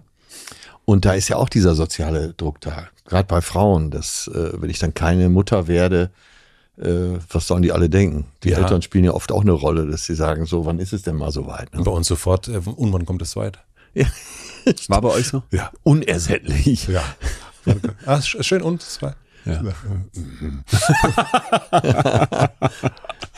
Ja, und vielleicht, wenn man diesen einen Extrempol jetzt nimmt, das ist nicht das Gegenteil, aber ich dachte, es lohnt sich trotzdem mal drauf zu gucken, wo könnte es auch ein zu viel werden, ne? Ja. Weil jetzt haben wir gerade die Leute betrachtet, die vielleicht sagen, boah, ich habe so richtig Angst und Ablehnung um Gottes Willen. Und auf der anderen Seite dachte ich vielleicht mal über das Thema Narzissmus an der Stelle sprechen, weil da gibt es so verschiedene Komponenten, die das ausmachen, nämlich zum Beispiel so einen Anspruch an Einzigartigkeit. Ich bin so besonders, ihr müsst mich auf den Sockel stellen. Ich brauche allen Applaus, aber auch so eine Grandiositätsvorstellung, ne? Ich bin der allergrößte und deswegen brauche ich das Special Treatment, da muss ich gepampert werden. Wir hatten letztens einen Gast dazu. Ja, Professor Mitya Bak. Großartig, also eines der schönsten Interviews, die wir im Rahmen von Betreutes Fühlen hatten. Und er meinte, das ist oft auch ein Auslöser, dass Kinder dann zu sehr gelobt werden und dann irgendwann auch wirklich an ihre Einzigartigkeit glauben, zu sehr glauben. Was empfiehlt er? Naja, also auch dabei, das fanden wir ganz interessant, war, dass erstmal klargestellt wurde, Vorsicht, auch dieses Narzisstische, ja. Ich will eben die Anerkennung, ich will den Applaus. Das geht auch von bis. Ne? Das ist in der Gesellschaft normal verteilt. Das heißt, da gibt es manche, die haben das ein bisschen, die meisten, die sind so in der Mitte, dann gibt es welche, die haben es ganz wenig und dann gibt es, das sind nur wenige, und dann gibt es wenige, die haben es ganz stark. Und da wird man vielleicht auch irgendwann von einer Persönlichkeitsstörung sprechen. Und ich warte auf deine gaußsche Glocke. Ja, die gaußsche Glockenkurve, die haben wir ja alle vor Augen. Nein. Die gaußsche Glocke. Wenn du so ein Koordinatensystem dir vorstellst, dann vielleicht kennst du vom Kleinen Prinzen, dieser Elefant, der in seiner Schlange ist und der von außen aussieht wie ein Hut. So ein bisschen ist die gaußsche Glockenkurve. Ja. Links und rechts ganz wenig, dann häuft sich das in der Mitte an, geht hoch wie so eine Düne, wie so ein Berg. Und dann würde man statistisch sagen, in den Extrembereichen links und rechts sind eben ganz wenige, haben überhaupt keinen Narzissmus und ganz wenige ihn total stark, und in der Mitte geht die Düne hoch, das sind die allermeisten Menschen. Ja. Okay? Ja, habe ich. Sehr gutes Bild, ja. Guck mal, haben wir den ersten Gag schon für unseren großen Live-Auftritt im Oktober vor über 3000 Menschen. Mit der Glockenkurve, da kriegen wir sie alle. Die nochmal einblenden. So, die können wir ja formen im Stadion. Na, ihr könnt euch so Hüte aufsetzen. Die Glocke, ja, mit der Glockenkurve. Nein, aber wir gleich mal eine Notiz machen, wie wir da so 3-4 gute Lacher rausmachen können. Form die Glocke. Ich erinnere mich an die Kuhglocken-Szene, als wir beim großen Deutschland-Quiz im ZDF waren und beide mit Kuhglocken umhangen. Ja, wo endet Menschenwürde? Wir beide in der Samstagabendshow, das große Deutschland-Quiz. Wo endet Menschenwürde? Gegen Henning Baum. Oh. Und Wolfgang Bosbach. Aber es waren auch, und die sind eigentlich in solchen Quizshows nie zu schlagen, zwei Journalisten. Ja, Pina Atalay. Ja, genau. Und Sportjournalist. Und die dann zu zweit wissen sie alles. Also da haben wir uns die Zähne dann letztendlich dann ausgebissen. Aber es gab diesen Moment, wo wir eben mit Kuhglocken um den Hals so mehrere Hindernisse überwinden mussten, ohne dass die Glocke läutet. Und mit so einem Blumenkranz im Kopf, meine ich, den mussten wir auf. Wo endet menschlich? Wahnsinn. Ja, und da habe ich wirklich gedacht, du hast wahrscheinlich auch gedacht, ist jetzt schon der Tiefpunkt meiner Karriere. Alles nur dir zuliebe. Nein. Achso, ich habe das nur dir zuliebe gemacht. Wir hätten vielleicht vorher mal sprechen sollen. Weil es war auch ein langer Tag, ich erinnere mich. Ja. Aber wir haben es gemacht, um Anerkennung zu kriegen. Genau, für den Applaus waren wir da. Ja. Also da war Ablehnung nicht das Thema. Nee, und auch nicht die Angst davor. Wobei, mir hat mein Freund nach der, ich glaube, eine der ersten Talkshows, wo ich war Markus Lanz, damals nach dem ganzen Lottogewinn. Und dann hat er mir gesagt, was war das denn? Das warst doch nicht du. Das war total scheiße. Das hat mich richtig getroffen. Ja, na klar. Logisch, ne? Sagt man jetzt, aber... Zurückkommen zu deinem Zitat, würde ich ja jetzt gerne sagen, tja, mir doch egal, was du sagst. Aber ist nicht so, weil ich habe zum Beispiel auch, und das würde mich auch bei dir interessieren, Matze, weil ich dich immer so sehr reflektiert und auch so methodisch wahrnehme. Ich habe schon Leute, wo mich das viel mehr trifft und die mir viel wichtiger sind. Und ich meine, du hast mal irgendwie gesagt, du hättest so eine Art Ältestenrat, so Leute, die man dann anruft, wenn man jetzt irgendwie mal einen Rat braucht. Gibt es das bei dir so Menschen, wo du sagen würdest, wenn die jetzt mit Ablehnung kämen, das wäre viel schlimmer als bei anderen? Und ist es einfach nur, weil sie einem nah sind, oder was ist da das Kriterium? Das sind die Dorfältesten, so nenne ich sie. Und es müssen auch nicht unbedingt Leute sein, die man kennt. Es kann auch sein, dass das jemand, also es sind bei mir auch Leute, die gar nicht wissen, dass sie meine Dorfältesten sind. Und das ist eher, also das sind ja die Dorfältesten, weil die, also die würden ja gar nicht ablehnen, sondern das ist eigentlich, für mich sind das Menschen, wo ich wirklich, also ähnlich wie man zum Zahnarzt geht und der dann auch nicht irgendwie zu einem Bauarbeiter geht, um sich die Zähne irgendwie machen zu lassen, sondern man geht ja zu einem Profi, dass ich dann bestimmte Menschen, wenn ich ein Thema habe, um Rat frage. Genau. Und dann aber auch, und die würden ja gar nicht, also das ist irgendwie schon so für sich, würde ich sagen, also da habe ich noch keine Ablehnungserfahrung oder so gemacht. Also das wäre dann, also die weisen Menschen, also die lehnen ja nicht ab. So, das ist ja, die sind ja deswegen die Ältesten, die Dorfältesten, weil sie irgendwie gar nicht in diesen Art von Kategorien irgendwie denken. Zumindest in meiner Wahrnehmung bisher nicht passiert. Okay, aber dazu Gegenfrage, weil wenn jetzt du was machst, was einfach nicht so toll ist. Ja.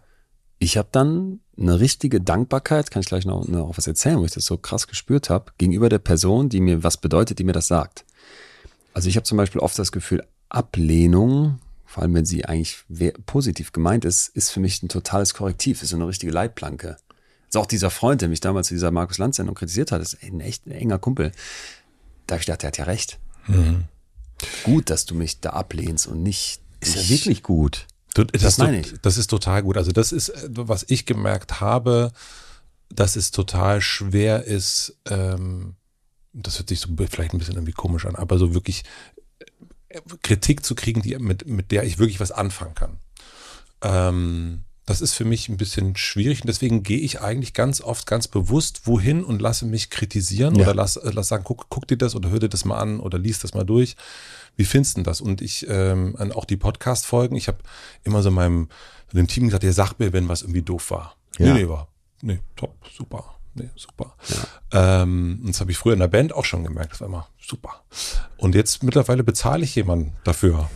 Für die Kritik. Und dadurch ist es auch, hat es auch einen anderen Wert. Dann ist es auch die Aufgabe, das auch zu kritisieren. Weil ich habe früher zum Beispiel Musik gehört, weil es Musikkritiker gab und die waren auch Profis im Kritisieren. Ja, also ich habe ganz viel Musik dadurch entdeckt, weil Carsten Latendresse in der Visions etwas empfohlen hat oder eben auch nicht. Dann habe ich das nicht gehört. Und mittlerweile sind ja alle irgendwie Kritiker geworden.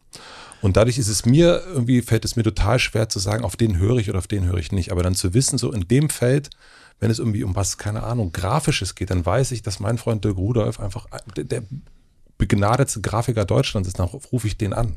Ja, Oder zwischenmenschliche Themen weiß ich dann auch, das sind die Personen, die mir wirklich was sagen können, weil die auch lange vielleicht in Beziehung sind oder nicht in Beziehung sind oder auch, wenn es um Beziehung zu meinem Kind geht, dann frage ich natürlich Katja Saalfrank. Ich habe also so für meine Themen, habe ich so wirklich bestimmte Leute gesucht, die ich dann wirklich um Rat fragen kann und sagen kann, guck mal, kannst du dir das Bild mal angucken? Und das ist viel ausgewählter inzwischen und auch zu sagen, keine Ahnung, wenn ich mal irgendwo im Fernsehen saß, dann kannst du das bitte mal angucken, wie fandst du denn das? Also eher wirklich um Rat zu fragen, als jetzt irgendwie so darauf zu warten, dass jemand was sagt. Also ich finde das irgendwie so ein, ich versuche ein Mandat zu geben, genauso wie ich auch Mandate bekomme, so ein bisschen anwaltsmäßig eigentlich zu sagen, ich rufe ja auch meinen Anwalt an und frage nach Rechtsbeistand. Und ich finde, dass man manchmal auch einen Beziehungsbeistand braucht oder einen, bin ich ein Arschloch gerade, Beistand. Ja. Aber würde das so weit gehen, dass du sagst, man braucht vielleicht auch manchmal einen Ablehnungsbeistand? Ja. Auf jeden Fall. Also jemand auch, der sagt so, nee, das bist nicht du. Also da ist mein großer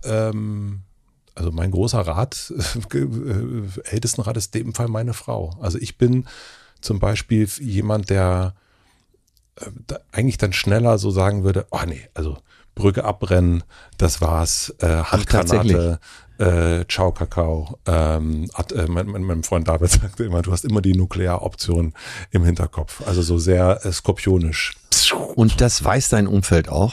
Das weiß Dass es einen Punkt gibt, wo ich den zu drücken. Und da holen die mich ganz schnell immer wieder zurück. Ah, okay. Eher in die Umarmung zu gehen, eher Liebe, als jetzt den roten Knopf zu drücken. Genau. Und da habe ich aber eher, es ist bei mir wirklich ganz bestimmte Menschen, die ich mir auch, und ich habe auch ganz vielen Leuten explizit immer wieder gesagt, also weil ich ich glaube, einen Plattenvertrag hatte ich mit 22. Und ich habe schnell erkannt bei ganz vielen Leuten, dass die eigentlich niemanden mehr haben, der denen was sagt. Ja, Ja. Das gibt's im Showgeschäft so oft, dass du, und deswegen ist der frühe Erfolg ja auch eben so, so ein Fluch. Gibt's aber nicht nur da. Das gibt's auch so bei Vätern gut, in meinem Umfeld als Schulfreund, wo ich so dachte, boah, so 50-jährige Väter in Solingen, denen müsste mal einer sagen, so nicht. Ja. Ja. Aber nein, aber ich meine so, was Matze gerade angesprochen hat, dass du, sobald du Erfolg hast im Showgeschäft, hast du ganz schnell den Punkt erreicht, wo dir keiner mehr widerspricht. Und nichts ist ein Problem, egal was du brauchst. Ja. Wenn du morgens um 8 sagst, jetzt ein schöner Riesling und ein Kaiserschmarrn, dann steht er da eine halbe Stunde. Ja. Ja. Und das habe ich damals relativ schnell gemerkt, als ich die Serie gedreht habe. Erstmal hast du einen Regisseur, dann hast du einen Produzenten. Und klar, wenn du so im Stress bist und plötzlich bist du bekannt und alles geht und auf Tour bist ja eh dann mehr dein eigener Herr.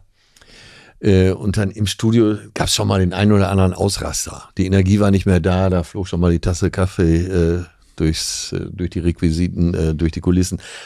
Und Gott sei Dank hatte ich damals einen guten Producer, Imre von der Heid, von dem habe ich viel gelernt, Philosoph, ist dann beim Film gelandet. Und da hatte ich mal so einen Ausraster und ich ging dann in die Garderobe mit den Worten, Wahnsinn, wenn ich sie heute sage, anscheinend bin ich der Einzige, der hier professionell arbeiten möchte. Macht euren Scheiß alleine. Also es klingt fast wie ein übertriebenes Drehbuch. Bin in meine Garderobe gegangen und so eine halbe Stunde später kam Imre dann nach und meinte nur, hast du gestern Bayern gegen Manchester United gesehen? Ja, wieso? Dann haben wir uns eine halbe Stunde unterhalten und dann meinte er, können wir denn jetzt weiterdrehen? Ja. Und dann beim Rausgehen sagte er, nahm er mich so in den Arm und sagte, jetzt hast du genau den Moment, wo du entscheiden kannst, was du für einer sein willst. Weil von den Ausrastenden haben wir jede Menge. Mhm. Der hatte sehr viel Erfahrung im Filmbusiness. Ne? Aber denk mal drüber nach, was du für einer sein willst. Und das hat mir so geholfen. Geil. Ja. Ja, das ist doch. Ja. Ich glaube, das ist nicht nur, also so einen Rat zu haben in irgendeiner Form oder auch Menschen zu haben im Umfeld, das hat auch nichts, finde ich, mit Berühmtsein oder so zu tun. Also so, das ist, wenn du in irgendeiner Form etwas länger machst, dann wird dir schon recht gegeben, weil du es schon länger machst. Ja, ich. Also das ist, es hat nichts mit 5000 oder was auch immer wie viele Leuten vor der Bühne zu tun, sondern das ist irgendwie, man gibt zu dem Älteren oder der Älteren gibt man irgendwie recht. Und ich glaube, dass man so einen kleinen Kreis hat, also wie man genauso weiß, zu der Person gehe ich, wenn mein Auto kaputt ist. Das, glaube ich, braucht man Leute, die ganz, wo man sagt, okay, stimmt. Und auch immer wieder einladen und sagen, kannst hier, guck mal, bitte. Oder auch vielleicht bezahlen, also wie auch immer, was auch notwendig ist, aber ich glaube, das ist total. Du hast schon recht, auch der Patriarch oder die Matriarchin in der Familie ist ja oft auch nicht mehr zu kritisieren. Nein. Wo alle drumherum stehen und sagen, wer sagt's ihr? Ja, ja, und niemand traut sich natürlich auch aus Angst vor Ablehnung, ne? Also aus Angst da oder vor Angst vor. Die Harmoniedecke wird irgendwie wackelt und es knallt jetzt und wir hatten da schon so einen langen Tag und eigentlich oder war alles so schön und dann will man jetzt nicht auch nochmal sagen, dass das jetzt echt nervt. Und du musst doch dann eigentlich, wir machen bei uns immer den Fall so ein kleines Zwischenfazit. Für mich wäre jetzt ein Moment für ein Zwischenfazit, dass man eigentlich für Ablehnung, die viele fürchten, wo wir schon erkannt haben, dass die auch rein psychologisch, physiologisch wirklich uns es schwierig macht, sie zu mögen, eigentlich aber auch ein Stück weit werben müssen. Weil ich glaube, einen Umgang finden mit Ablehnung und sie sich an manchen Stellen auch mal holen als Korrektiv, als Leitplanke fürs Leben, das ist schon essentiell. Und ihr habt ja jetzt beide auch eine Situation beschrieben, wo du sagst, das ist total wichtig, ne? Bei dir so dieser Atomsprengkopf, bei dem du auf irgendwelche Leute schmeißen möchtest, bei dir das Ausrasten. Bei mir war es so eine Situation, dass ich hatte mindestens 20 Mal, 30 Mal das neue Programm gespielt und dann war eine Person, die mir ganz, ganz wichtig ist und die auch so mir mit am nächsten, die war dann erst sehr, sehr spät mal zu einer Show, konnte die kommen und sagt mir dann, ich komme von der Bühne, ich war so ganz verhalten und alle hatten geklatscht und es gab auch meine Shows davor viel, viel Zuschauer und sowas halt von anderen und dann hat die mir, würde ich auch so nennen, Ablehnung bezüglich diesem meinem Baby da entgegengebracht und ich dachte, da muss ich aber erstmal richtig schlucken und war auch erst so, dass ich dachte, lasse ich das jetzt an mich ran, weil ich habe mal von Kay Tempest gelesen, einer rappenden Person, so dieses nach der Bühne, wie verletzlich ist man. Total. Du kommst, bist geschwitzt und dann Backstage so ein Feedback. Und ich habe mich nachher so bedankt für diese Rückmeldung, weil ich, und für diese Ablehnung, würde ich so sagen, weil ich daraufhin das komplette Programm verändert habe. Nach 20 Shows? Noch mehr. Ich habe ab Berlin, und die Kölner Arena war davor. Das hat super geklappt, super Abend. Ach so, und was hat sie bei der laufenden Tour? Also sie hat zum Beispiel kritisiert, dass in der ersten Hälfte ihr gar nicht so genau klar geworden ist, was wäre jetzt der rote Faden? Also wo führt das denn eigentlich hin? Dann hat sie kritisiert, und das ist auch etwas, was mich immer umtreibt, Thema, wem muss ich eigentlich gefallen? Kannst du es nicht noch wissenschaftlicher machen? Und ich habe so für mich oft das Gefühl, wenn es nach mir ginge, würden wir hier 6,5 Stunden englischsprachige Meta-Analysen diskutieren. Am besten mit Effektstärken. Glockenkurve wäre noch so eine geschenkte Sache, und der Diskussion, ob eigentlich Signifikanzniveau noch sinnvoll ist. Da muss ich natürlich einen Mittelweg finden, aber die meinte dann ein bisschen mehr Wissenschaft, und ich dachte, jo, da hast du recht. Und dann habe ich zum Beispiel die Show komplett überarbeitet und jetzt so eine ganze Reihe von Papern einfach auch mal drin und zeigt dann den Leuten, pass mal auf, erstens, so sieht so ein Paper aus, zweitens, das waren so die Kerneinsichten, dann gehst du da mal durch und merkst plötzlich, ey, das funktioniert, und jetzt kommt der Punkt, dank ihrer Ablehnung, nämlich so wie du es vorher gemacht hast, hat es vielleicht auch funktioniert, aber so wäre eigentlich besser und so wäre auch ehrlicher du.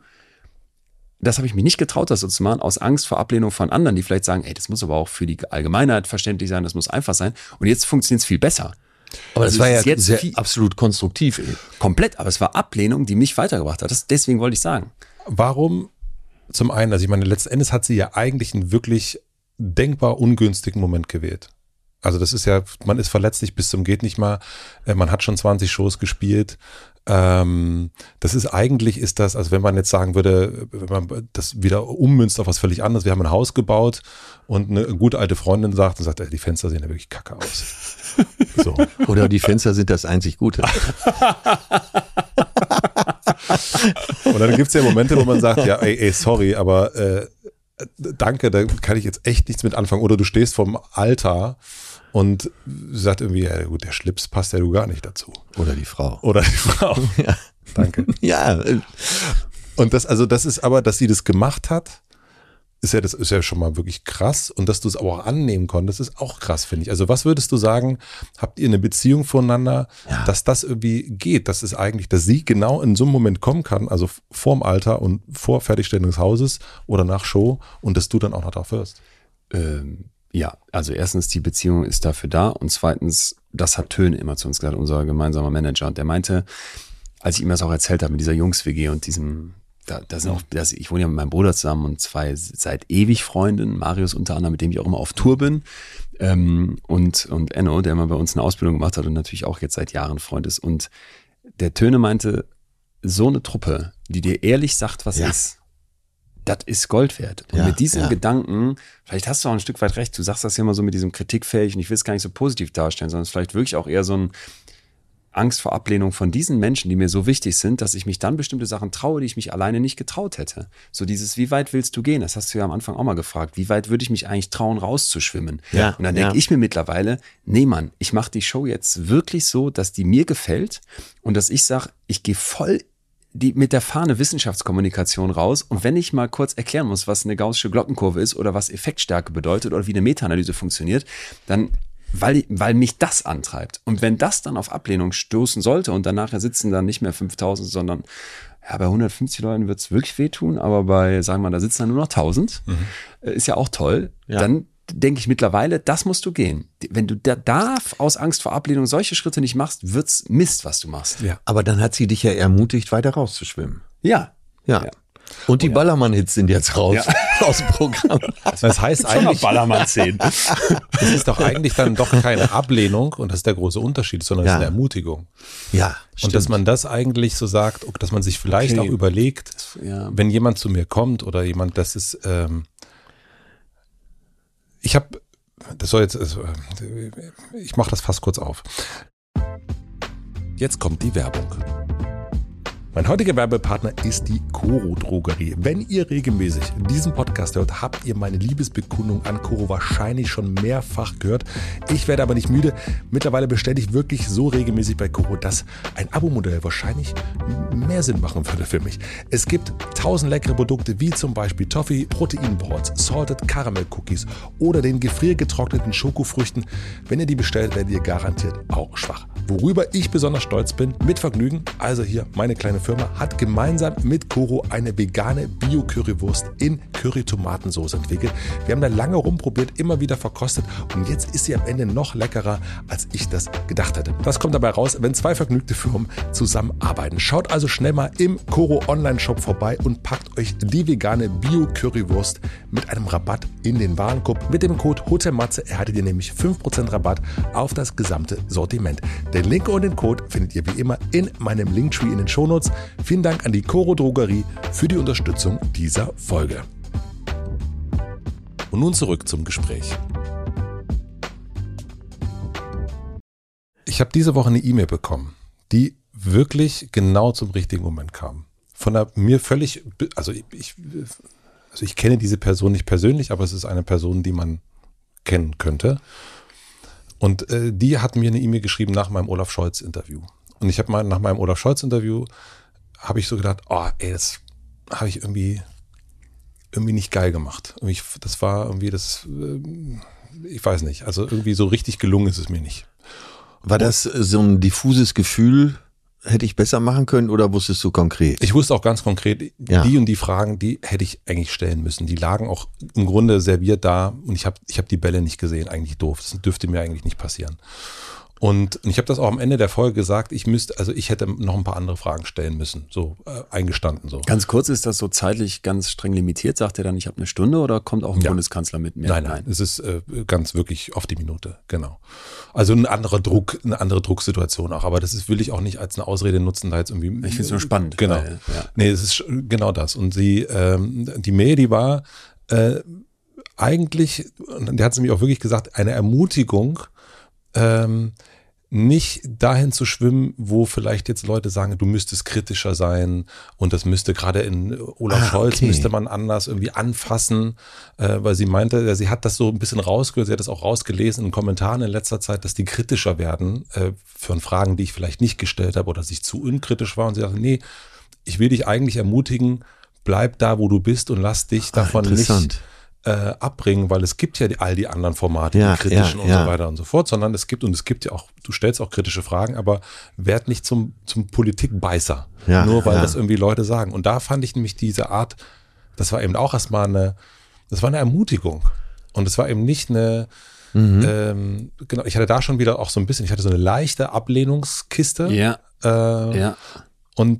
Und da so, nee, bleib eigentlich da, wo du bist und trau dich eigentlich bei deiner Sache mehr zu bleiben und da vielleicht sogar noch weiter rauszuschwimmen, als jetzt irgendjemand anderem zugefallen, irgendwelchen Politikjournalisten oder so, die es jetzt irgendwie schlauer meinen. Und das fand ich, das ist ein großer Unterschied, finde ich, deswegen dieses Thema Ermutigung habe ich nochmal gedacht, dass man muss ja auch nicht alles als eine Ablehnung wahrnehmen, sondern vielleicht auch erkennen, ist da vielleicht eher eine Ermutigung dabei. Das dachte ich gerade. Wer hilft uns jetzt mal zu klären, warum sind wir von dem Thema Ablehnung jetzt gefühlt so stringent und klar zum Thema Ermutigung gekommen und der Frage, was ist da jetzt eigentlich, wie gehört das zusammen? Mhm.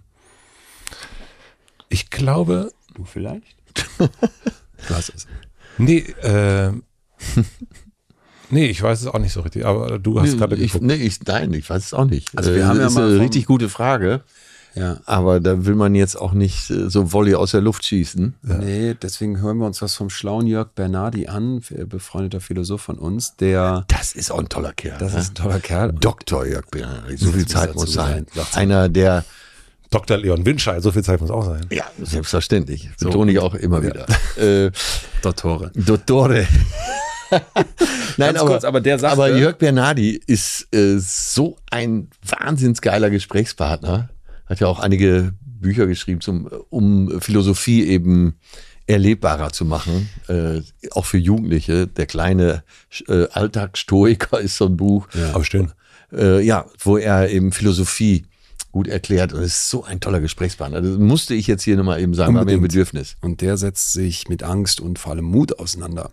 Und da habe ich oft erlebt, dass Menschen denken, Mut ist die Abwesenheit von Angst.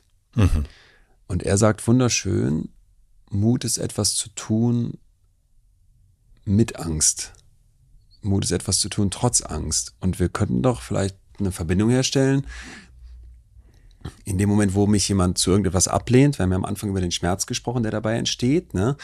nehmen wir eine Hand, die du auf eine heiße Herdplatte legst, dann signalisiert der Schmerz dir, nimm die da weg. Er ermutigt dich, die da wegzunehmen. Also glaube ich, ist der Schritt von Ablehnung zu Ermutigung in eine andere Richtung dann zum Beispiel zu kommen, gar nicht so weit. Ich werde abgelehnt von dieser Person für, hey, das Programm ist noch nicht so, wie du das eigentlich wirklich machen würdest oder könntest, zu Ermutigung, ja, dann mache ich es anders. Und das hatten wir ja auch so ein bisschen hergeleitet aus dem Punkt Werbung für die Ablehnung. Ja. Und nicht immer sagen, Ablehnung ist sowas Falsches, sowas Schlechtes. Ja. Und ich meine damit nicht, nochmal, ich meine damit nicht den 50-jährigen Vater in Solingen, der sein Kind ablehnt, weil das nicht den Job macht, den es soll oder nicht die sexuelle Orientierung hat, wie er sich das wünscht. Da denke ich, furchtbar, wie kann man so sein? Aber selbst da könnte man ja sagen, das ermutigt mich, da einen Cut zu setzen, meinen eigenen Weg zu suchen und zu sagen, aus dieser Ablehnung, wie so ein Tennisball, der irgendwie vor eine Wand haut, springe ich jetzt weg in eine andere Richtung. Also eigentlich in dem Moment, wo man selbst ermächtigt wird, dann ist es eigentlich was Gutes oder wo man nicht gebremst ist und nicht starr ist. Also wenn es eher was Konstruktives als was Destruktives hat. Also wenn wir irgendwie eine Kritik bekommen oder eine Ablehnung merken, hier ist eigentlich, das ist einfach nur Scheiße. Das bringt eigentlich gar nichts. Dann kann man auch sagen, weg damit. Das bringt eigentlich gar nichts, diese Ablehnung. Aber wenn man merkt, okay, guck mal, hier ist eigentlich was drin, hier ist eine Ermutigung drin, hier ist was drin, wo ich sagen kann, das bringt mich zum Handeln. Hier kann ich einen Cut setzen zu diesem scheiß Typen, der mich irgendwie kacke behandelt oder zu den Eltern oder dem Vater, der irgendwie mit dem Idioten das irgendwie gesagt hat. Hier muss ich was tun. Dann ist es doch eigentlich, dann ist diese Ablehnung für was da. Dann hat sie auch ein Ziel, dann hat sie auch einen Zweck. Dann ist es eine gute Ablehnung eigentlich. Das ist vielleicht die Differenzierung, die man machen muss, die gute Ablehnung. Ich habe dazu noch eine Sache mitgebracht, die mich deswegen sehr beschäftigt hat, weil es eine ganz neue Meta-Analyse ist. Wenn es bei uns Meta-Analysen gibt, so freuen wir uns immer, weil das sind Zusammenfassungen von vielen Studien. Also die versuchen im Prinzip einen Überblick über die gesamte Forschungslage zu geben. Und die ist jetzt gerade ganz neu rausgekommen in Nature Human Behavior. Und da hat man über 2 Millionen Menschen sind dann insgesamt die Stichprobe, die über so eine längere Zeit auch quasi begleitet und wollte gucken, was macht soziale Isolation, was macht Einsamkeit, im Endeffekt so eine Art Ablehnung mit euch und findet eine ganze Reihe von wirklich starken Effekten auf, man stirbt früher, so kardiovaskuläre Krankheiten, Beschwerden, wirklich gesundheitliche Probleme durch Ablehnung. Heißt im Umkehrschluss, wenn du jemand bist, der in deinem Leben die ganze Zeit so isoliert ist und viel Ablehnung erfahren hat, deswegen müssen wir immer relativieren, bevor wir zu viel Werbung dafür machen. Es muss so ein Mittelweg gehalten werden. Ne? Da kommen wir ja immer wieder hin. Da kommen wir in unserem Gespräch. Das ist eben nicht zu weit links, nicht zu weit rechts sein sollte. Ja, so Analysen von zum Beispiel so School-Shootings in den USA, wo Jugendliche hingehen und das, dieses Unvorstellbare tun und in ihrer Schule um sich schießen. Da hast du natürlich nur sehr wenige. Das heißt, da ist es schwierig mit großen Datensätzen. Aber da gab es mal eine Analyse vor Jahren, die gezeigt hat, dass ein hoher Anteil von denen vorher so drastisch isoliert und sich auch abgelehnt fühlt. Und Ähnliches hört man zumindest anekdotisch, und ich habe das auch in Interviews erlebt, wenn ich das mit Menschen besprochen habe, so zum Beispiel von Neonazi-Aussteigern, die sagen, ich hatte vorher so eine ganz starke Ablehnung wahrgenommen und dann kommt die Sekte und macht die Arme auf und es gibt Lovebombing bei den Neonazis und wo immer du dann hin möchtest, irgendwer wird von dieser Ablehnung profitieren und dann wäre es aus meiner Sicht falsch zu sagen, Mensch, hat die auch was Gutes, die Ablehnung? Also es ist wirklich ein Balanceakt. Ja, die Ärzte wieder. Schreien nach Liebe. Ja. Du bist ein Arschloch. Das haben wir übrigens beim Professor Back auch gelernt, dass es das nicht heutzutage überall, wo wir narzisstische Störung dran schreiben, dass es auch wirklich ist. Er sagt, es gibt auch einfach Boshaftigkeit. Das war eine tolle... Es gibt einfach Arschlöcher. Ja, total. Finden wir denn zusammen noch was, wo man, also ich meine, wir reden eigentlich von Balance die ganze Zeit, dass man die finden muss. Ne? Wir wissen, wir brauchen Anerkennung, sonst irgendwie gehören wir nicht zur Gruppe, sonst sitzen wir allein und nackt auf der Straße und das bringt gar nichts. Und eine Ablehnung kann sehr gefährlich werden für uns. Wir sind die ganze Zeit bei dieser Balance. Ne? Also es hat was Gutes und was Schlechtes. Aber das Wort Balance tut uns, glaube ich, jetzt gerade allen gut, oder? Das kommt im richtigen Moment. Mhm. Die Balance. Wir haben jetzt immer von Mittelwert und so gesprochen, aber ich glaube, die Balance, die passt da besser. Wie findet ihr die? Also wenn wir nehmen mal diese Freundin bei dir, Leon, Das könnte ja auch kippen. Also hätte ja auch sein können, dass sich das total verunsichert. Absolut. Und du am Tag 21 da auf der Bühne stehst und eigentlich nicht mehr du selbst bist und das ist gar nicht mehr deine Show, sondern du hast die jetzt verändert für sie. Du bist nicht mehr der Leon, sondern du bist eigentlich eher sie als du. Und vielleicht sogar noch total verunsichert. Also ich glaube, das ist ein schöner Punkt und ich glaube auch, das ist etwas, was man wirklich sich erarbeiten kann, wo wir eine Reihe von Sachen auch mitgeben können, dass man jetzt so einen Werkzeugkoffer macht, wie gehe ich damit um in Zukunft mit dem Thema Ablehnung in meinem Leben. Und für mich ist dieses, wann war das denn? Das war, glaube ich, bei der ersten Folge, als ich hier bei dir war und wir da danach ja noch zusammensaßen und dieses Wort Dorfälteste, ja. Ich hatte mal für mich Ältestenrat abgespeichert und das auch wirklich mitgenommen, sodass ich halt sage, auch wieder so ein Tipp von Töne, kam auch entsprechend von dir. So ein paar Leute, die dürfen dir Kritik geben, aber nicht alle. Mhm. Ne? Und Jan, mit dem ich ganz viel zu tun habe, mein großartiger Manager, also Töne ist so der Chef der Agentur und Jan ist unmittelbar mit mir eigentlich die ganze Zeit unterwegs und spricht und macht und tut, der sagt auch mal, von so einem, pick dir ein paar Leute raus, deren Kritik dir was bedeutet, aber nicht alle. Und ich denke dann, natürlich mache ich das, was ich mache, für ein Publikum und für Leute, denen das hoffentlich gefällt. Und es gibt mir richtig viel, wenn ich weiß, die gehen nach so einer Show mit einem guten Gefühl nach Hause. Aber ich glaube, warum wird künstliche Intelligenz, warum werden Algorithmen nicht das machen können, was Künstlerinnen und Künstler machen? Du musst auch deinen eigenen schrägen Blick auf die Welt mitbringen und du musst den zulassen und musst dich da trauen. Und da dürfen dir ein paar Leute die Leitplanken bilden, aber eben nur ein paar. Ja. So, das wäre für mich so der erste Punkt, wenn ich die Balance suche, habe ich klar für mich, von wem ich überhaupt Ablehnung zulasse, ja, die mich angeht, die ich dann auch mich verändern lasse. Und wo muss ich wirklich sagen, wie so ein Tennisball prallt ab?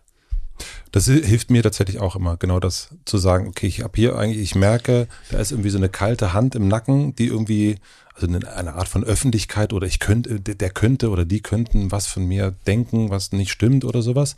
Und wenn ich dann sage, ich versuche diese, wie ich es erst genannt habe, so gesichtslose Masse, wenn ich sage, nee, ich tausche das mal aus durch meine 3, 4, 5 Freunde oder Berater oder dem Dorfältestenrat und dann weiß ich, ah ja, okay, jetzt haben die Gesichter und jetzt wird das konkret und es geht weg aus diesem Diffusen. Also das hilft mir auch ungemein eigentlich, das so für mich in die Realität zu bringen. Stimmt das eigentlich? Ja, aber die kennst du und kannst eben deren Aussagen auch bewerten. Ja. Und der eine vielleicht oder die eine, die dabei ist, die vielleicht immer etwas zu hart ist, das hast du ja auch nach ein paar Jahren raus, dass die vielleicht mit auch besten Absichten übers Ziel hinausschießt. Und auch das kann man dann einordnen. Ja. Das Umfeld ist, glaube ich, schon sehr wichtig. Mir hilft immer so zu überlegen, ist das jetzt Vergangenheit und ist das jetzt Zukunft? Ist das jetzt irgendetwas, was eigentlich schon, also stimmt das überhaupt noch? Also so, was heißt das? Naja, zum Beispiel, wenn ich davon ausgehe, wenn ich mir selber sage, ich kann nicht gut vor Menschen sprechen. So, das ist etwas, da könnte ich sagen, stimmt das eigentlich noch? Oder ist das eigentlich, habe ich da mein Status-Update noch gar nicht gemacht? Muss ich das jetzt nochmal so, nee, stimmt ja, eigentlich habe ich jetzt schon oft vor Leuten gesprochen, eigentlich kann ich so, also ich brauche diese Angst doch gar nicht mehr und ich kann das nicht, stimmt ja auch nicht mehr, weil ich habe es jetzt schon in letzter Zeit so oft gemacht, also das stimmt nicht mehr. Und manchmal ist aber auch die Sorge vor etwas, die Leute könnten das und das sagen oder das denken, dann ist es ja so, ja, das ist Zukunft, also das weiß ich doch gar nicht, also wir wissen ja, niemand weiß ja, was irgendwie morgen passiert, also wie ist es denn jetzt gerade, wie fühle ich mich jetzt gerade, habe ich da jetzt Bock drauf oder nicht? Ja oder nein? Und nicht zu denken, das könnte dann das und das bedeuten und der oder der könnte das von mir halten. Also das ins Jetzt zu holen und nicht in der Vergangenheit und in der Zukunft. Also das hilft mir so ein bisschen die Eckart Tolle Nummer. Geht's mir jetzt eigentlich, wie geht's mir jetzt? Gerade in dem Moment. Ja, wenn man was hat, wo man eine direkte Reaktion kriegt, dann beantwortet sich die Frage ja auch schnell. Also wenn du auf eine Bühne gehst und nach 2 Stunden steht die Halle Kopf, dann ist ja auch alles in bester Ordnung. Ich denke gerade dran, als ich so die ersten Jahre Deutschen Comedy-Preis moderiert habe, dadurch ergaben sich dann andere Moderationen, eben auch große Freitagabendshows oder Samstagabendshows. Und ich weiß noch, dass ich jedes Mal so 5 Minuten vorher gedacht habe, mein Gott, was der Scheiße, ey, auf was hast du denn hier wieder eingelassen? Das machst du nie wieder. Dann funktioniert's und hinterher sagst du, ey, eine großartige Idee. Das machen wir ab jetzt immer. Und das zahlt ja genau darauf ein, was du gesagt hast. Man muss dann überprüfen, hält das dem überhaupt stand oder hat es sich gelohnt, so weit rauszuschwimmen? Ja. Ja. Vielleicht braucht man auch manchmal so einen Test, ne? Denke ich auch gerade. Das habt ihr ja gerade so bei euren Tryout-Shows auch immer, ne? Also das habt ihr überhaupt erst kennengelernt durch so Comedy. Mir war das überhaupt nicht bewusst, dass es sowas, ich kenne natürlich Proben als Band und so weiter, aber ich kannte nicht so dieses, dass Leute irgendwie sagen, ich spiele jetzt erstmal 20 Shows irgendwo in einem kleinen Keller, um zu wissen, dass das funktioniert. Und da merkt ihr, das weiß ich auch noch bei unserem ersten Gespräch, was du erzählt hast, dass du irgendwie probiert hast, politischer zu sein, was du eigentlich hättest gedacht, das könnte ich doch mal sein. Und dann hast du gemeint, aber dein Publikum findet das irgendwie total olle und hat darüber überhaupt keinen Bock. Und dann hast du dann damals gesagt, nee, dann muss ich es ja nicht machen. Ja, ja. Und da auch so nicht sofort sich auf eine große Bühne zu stellen und sofort allen zu erzählen, dass ich jetzt sofort die neue Haarfarbe, sondern erstmal eine Perücke aufsetzen oder das mal für so einen Tag zu probieren oder sowas, oder? Also wäre das so ein bisschen, ich guck mal, getrieben von dieser Angst, oder eher gebremst von der Angst vor Ablehnung, mache ich ganz viele Sachen nicht in meinem Leben. Ja. Und jetzt nehme ich mir mal, egal ob es eine kleine Show von Atze wäre, der mal testet, wie funktioniert mein neues Programm, oder ob ich mal gucke, sag mal, eigentlich, Schatz, hätte ich mal total Bock, ob wir mal unsere Beziehung vielleicht ein bisschen anders gestalten, wie kommt das so an? Also ich pick mir Sachen raus, wo ich mal gucke, kommt denn überhaupt die Ablehnung? Ja. Wie stark ist die denn und was macht das mit mir? Ist die nicht vielleicht doch wieder ermutigend? Das meinst du?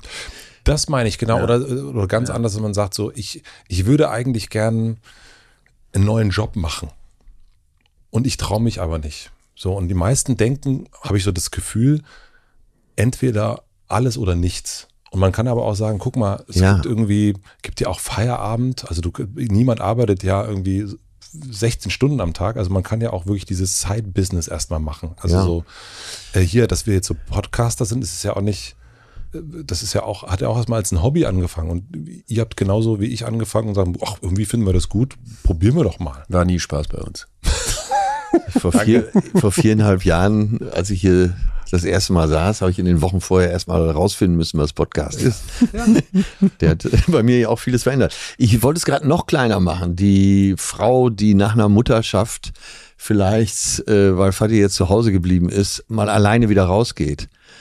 Und kommt mir dann in den Sinn, weil ich kenne so Gedanken von einigen Müttern, die sagen, ich kann doch nicht alleine jetzt hier wie früher um die Häuser ziehen. Ne? Und dann machen sie es und dann klappt es doch. Also da haben wir auch wieder dieses Bild des Rausschwimmens. Also aber erstmal die Angst vor Ablehnung, dass man erstmal klein aber anfängt. Ne? Man muss nicht sofort die Mutter muss ja nicht sofort eine Weltreise machen alleine oder 3 Wochen Urlaub fahren, sondern nicht gleich ins Bergheim. Vielleicht reicht auch die Eckkneipe für eine Stunde. Ja, hau das Metal-Eck erstmal.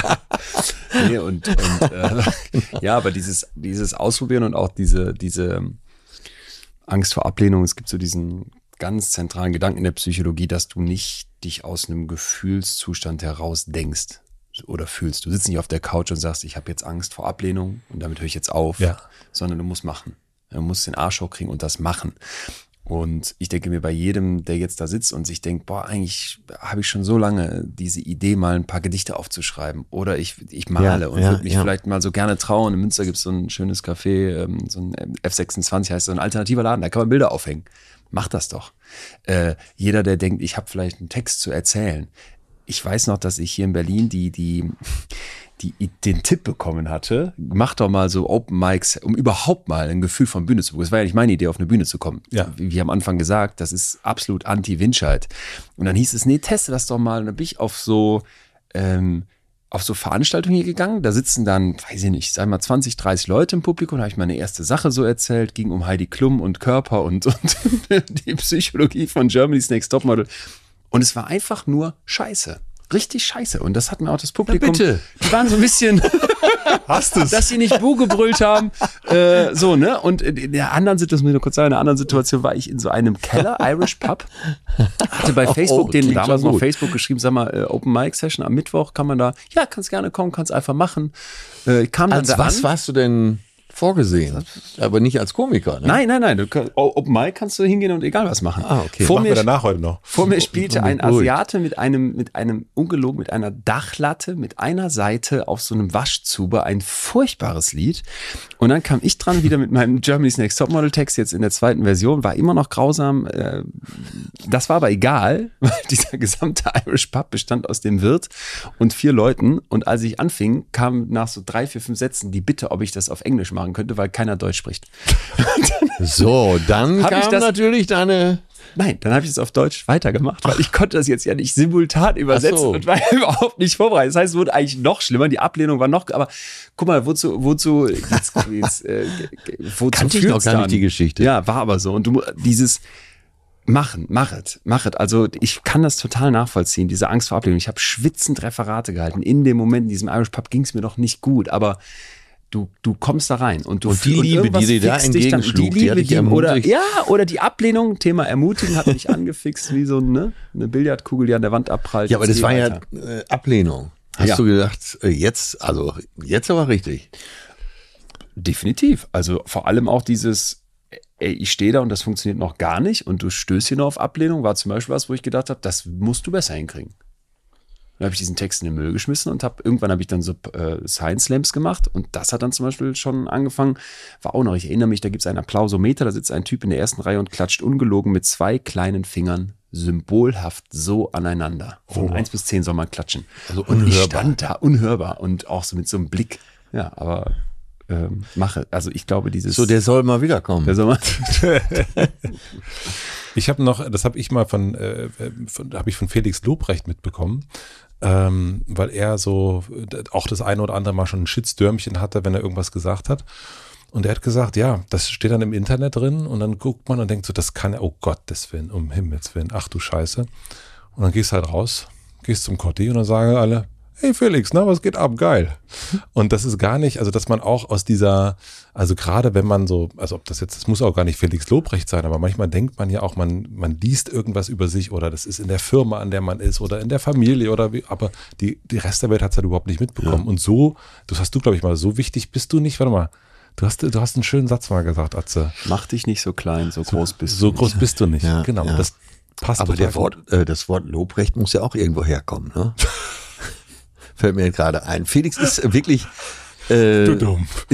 derjenige, der so einen Arsch in der Hose hat, wenn es um lange Pausen auf der Bühne geht. Das konnte ich von ihm auch noch lernen. Das macht ihm ja überhaupt nichts aus, wenn da sekundenlange Stille ist. Ich finde, er ist aber auch einer der wenigen Menschen, und das kommt demnächst auch wieder her, da freue ich mich schon drauf. Ich habe so das Gefühl, der ist einer der wenigen Menschen, die ich so kenne, die wirklich so ein I don't fucking care. Ja. Also irgendwie der hat irgendwie hat was so für sich rausgefunden. Wirklich? Hab ich? Oder? Ich glaube, doch. Also ich habe viele Leute, die das ausstrahlen und nochmal, auch der hat Nucleus Accumbens und auch der hat Schmerzregionen im Kopf. Vielleicht muss nur was anderes passieren. Ja, vielleicht, ja. Und der kehrt total. Mhm. I don't know. Mal gucken. Mach dir da mal schnell eine Notiz. Also sowohl zum Wort Lobrecht. Lobrecht. Das Lob kommt mir gerade recht. Da muss es ja herkommen. Da brauchen wir nicht rumdoktern. Genau, da brauchen wir gar nicht weiter spüren. Ich dachte noch, dass man sich darauf einstellt, dass andere Meinungen von einem haben. Mhm. Also dass man das erwartet und dass man das als normal annimmt. Und ob man dann damit was macht oder nicht, sei dahingestellt. Aber stell dich darauf ein, dass dich Leute bewerten und stell dich auch auf Ablehnung ein. Und ich glaube so dieses, ich will irgendwo hinkommen und hey, wir betrachten uns alle neutral und bewerte mich doch nicht dafür, funktioniert nicht. Im Plattdeutschen sagt man, niemand tritt einen toten Hund. Und das meint genau das. Ja, das stimmt. Da steckt ein bisschen Weisheit drin. Gibt's was ihr euch gerade nicht traut, wovor ihr so Angst habt, vor der Ablehnung oder vor zu viel Anerkennung? Sag, du hast ich überlege noch. Mir fallen viele Sachen im Privaten ein, die ich hier gar nicht aussprechen möchte. Aber ja, dieses Damoklesschwert wird wahrscheinlich immer über mir schweben als harmoniensüchtiger Mensch, dass ich einige Sachen nicht ausspreche, um die Hygiene, die Tageshygiene zu wahren. So will ich es mal ausdrücken. So, ne, nichts ist so schlimm, dass es nicht morgen noch schlimmer wäre. Oder manches erledigt sich auch von ganz allein. Ich habe jetzt einfach 300 Nächte drüber geschlafen, ja. Das ging auch. Ja. Wir kriegen gerade alle Kinder oder haben sie gerade die kleinen Kinder und also dieses Thema Kinderkriegen und Familie, das ist eins, was mich umtreibt. Und ich dachte gerade, als du das gefragt hast, habe ich vor irgendwem anders Angst, was die Ablehnung anbelangt. Glaube ich eher weniger. Aber ich habe mich gefragt, gibt es auch eine Angst vor der Ablehnung von mir selber? Dass ich zum Beispiel ablehnen würde, ja. Ein Leben zu führen, wo ich keine Familie nach so einem klassischen Modell Mutti, Vati, Kind, Labrador, Doppelhaushälfte. Das sicher nicht, aber ne, dieses... Ich habe mich das öfters in letzter Zeit gefragt, woher kommt eigentlich ein Kinderwunsch? Wieso wünschen sich manche Menschen so sehr Kinder und manche nicht? Und dann denke ich, habe ich vielleicht Angst vor einer Ablehnung von mir selber? So ein Meta-Ich, das sagen würde, ey, ein glückliches Leben kannst du aber erst haben, wenn du auch eine Verantwortung für ein Kind übernimmst. Ne? Und manchmal denke ich, wieso eigentlich? Weil mein Leben ist doch jetzt gerade so, wie das ist, super. Die Gefahren von der Geburt, der Respekt vor dem Elternsein, die Verantwortung gegenüber dem Kind, also Sachen, die mir da im Kopf rumschwirren, da denke ich manchmal, habe ich da Angst vor Ablehnung von mir selbst, wenn ich keine Kinder hätte, auch in 30 Jahren, dass ich da sitze und sage, ja, jetzt hätte es aber gerne welche gehabt.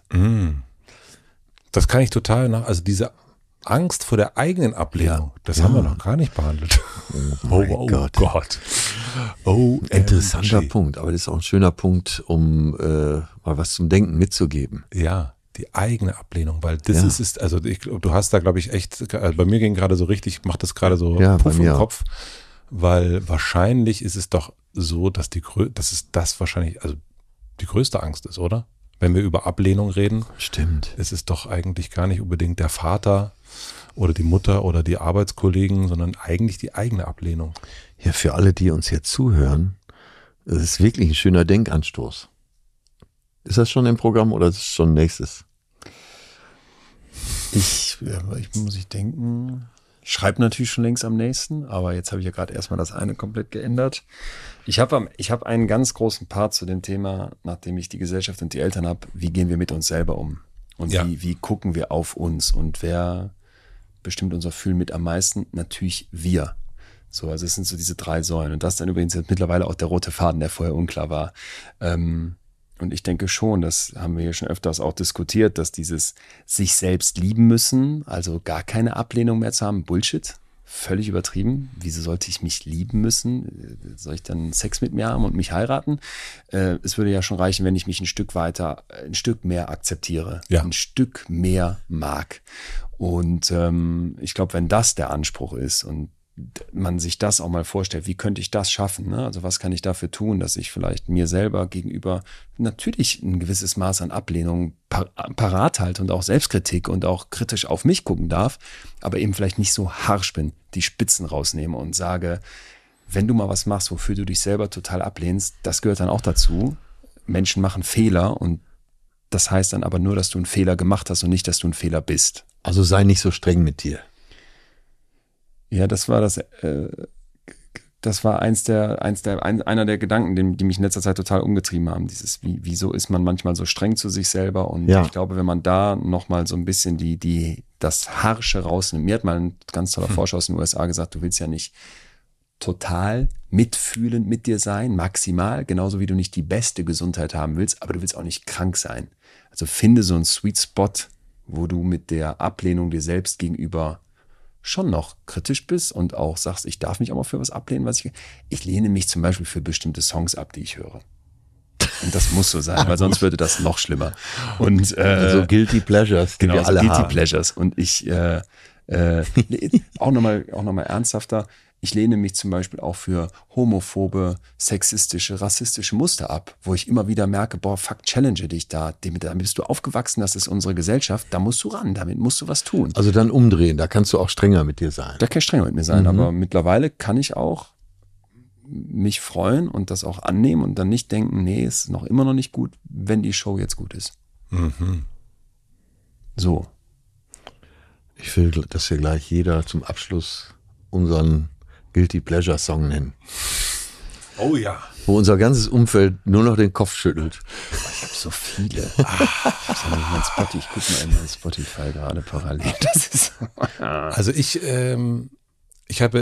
war jetzt ein paar Wochen im Urlaub und war, da spanne ich den Bogen zum Guilty Pleasure auch direkt und bin danach zum Sport machen gegangen, habe eine Personal Trainerin und die fragte, und wie war es mit Sport in letzter Zeit? Ja.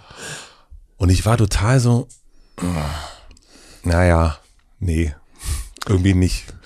Und ich hatte vorher, ich habe schon geahnt, dass sie das fragen wird und hatte so ein bisschen Angst vor Ablehnung. Ja. Und die sagte, ist ja richtig super, dass du dich mal entspannt hast, ist ja richtig toll. Und das mochte ich total. Und da ich habe nämlich auch ganz oft, weil du sagst, dieses Ablehnung vor allem selber, Leon, ich kenne das total, dieses sich einfach mal anzunehmen, dass man einfach nur faul ist. Und zu sagen, ich mache einfach ganz genau, nichts. Ja. Das ist ganz schön schwer, ne? Das ist ganz schön schwer und ich fand das so gut, dass sie dann auch sagte, mega. Ja. Richtig cool, also gerade sie. Ja. Und was ich eingeführt habe beim Sport ist ABBA hören. Und das ist bei mir so ein, das ist, also Guilty Pleasure hört sich irgendwie so blöd an bei ABBA, aber irgendwie glaube ich schon, dass die so einen Ruf haben, so eine High Detail, aber Sport machen und dabei ABBA hören, das würde ich sagen, das ist für mich so ein richtig Guilty Pleasure. Finde ich richtig super. ABBA als Guilty Pleasure, dann... Das sagt Till immer, aber hört meine Mutter beim Bügeln. Das ist natürlich so ein Argument, wo du kaum noch was gegen sagen kannst. Aber naja, ist ja auch egal, wenn sie, sagen wir mal, irgendwelche Jazz-Sachen beim Bügeln hören würde, wird die Musik ja auch nicht schlechter. Nein. Ja, aber dieses Argument fiel mir leider wieder viel zu spät ein, weil mir die Wut schon wieder ausgegangen ist. Schon wieder. Ich guck gerade, weil du ich guck meine Sachen durch, weil ich wirklich, also ich höre wirklich Krankenschrott. Ganz Krankenschrott. Da wäre jetzt aber echt noch so, vor allem ich lasse euch schön ins Messer laufen und ziehe gleich so eine super Nummer, wo jeder sagt, das ist aber wirklich echt geil. Ne, ich gehe nochmal ein richtig tiefer Guilty Pleasure, ne? Ja.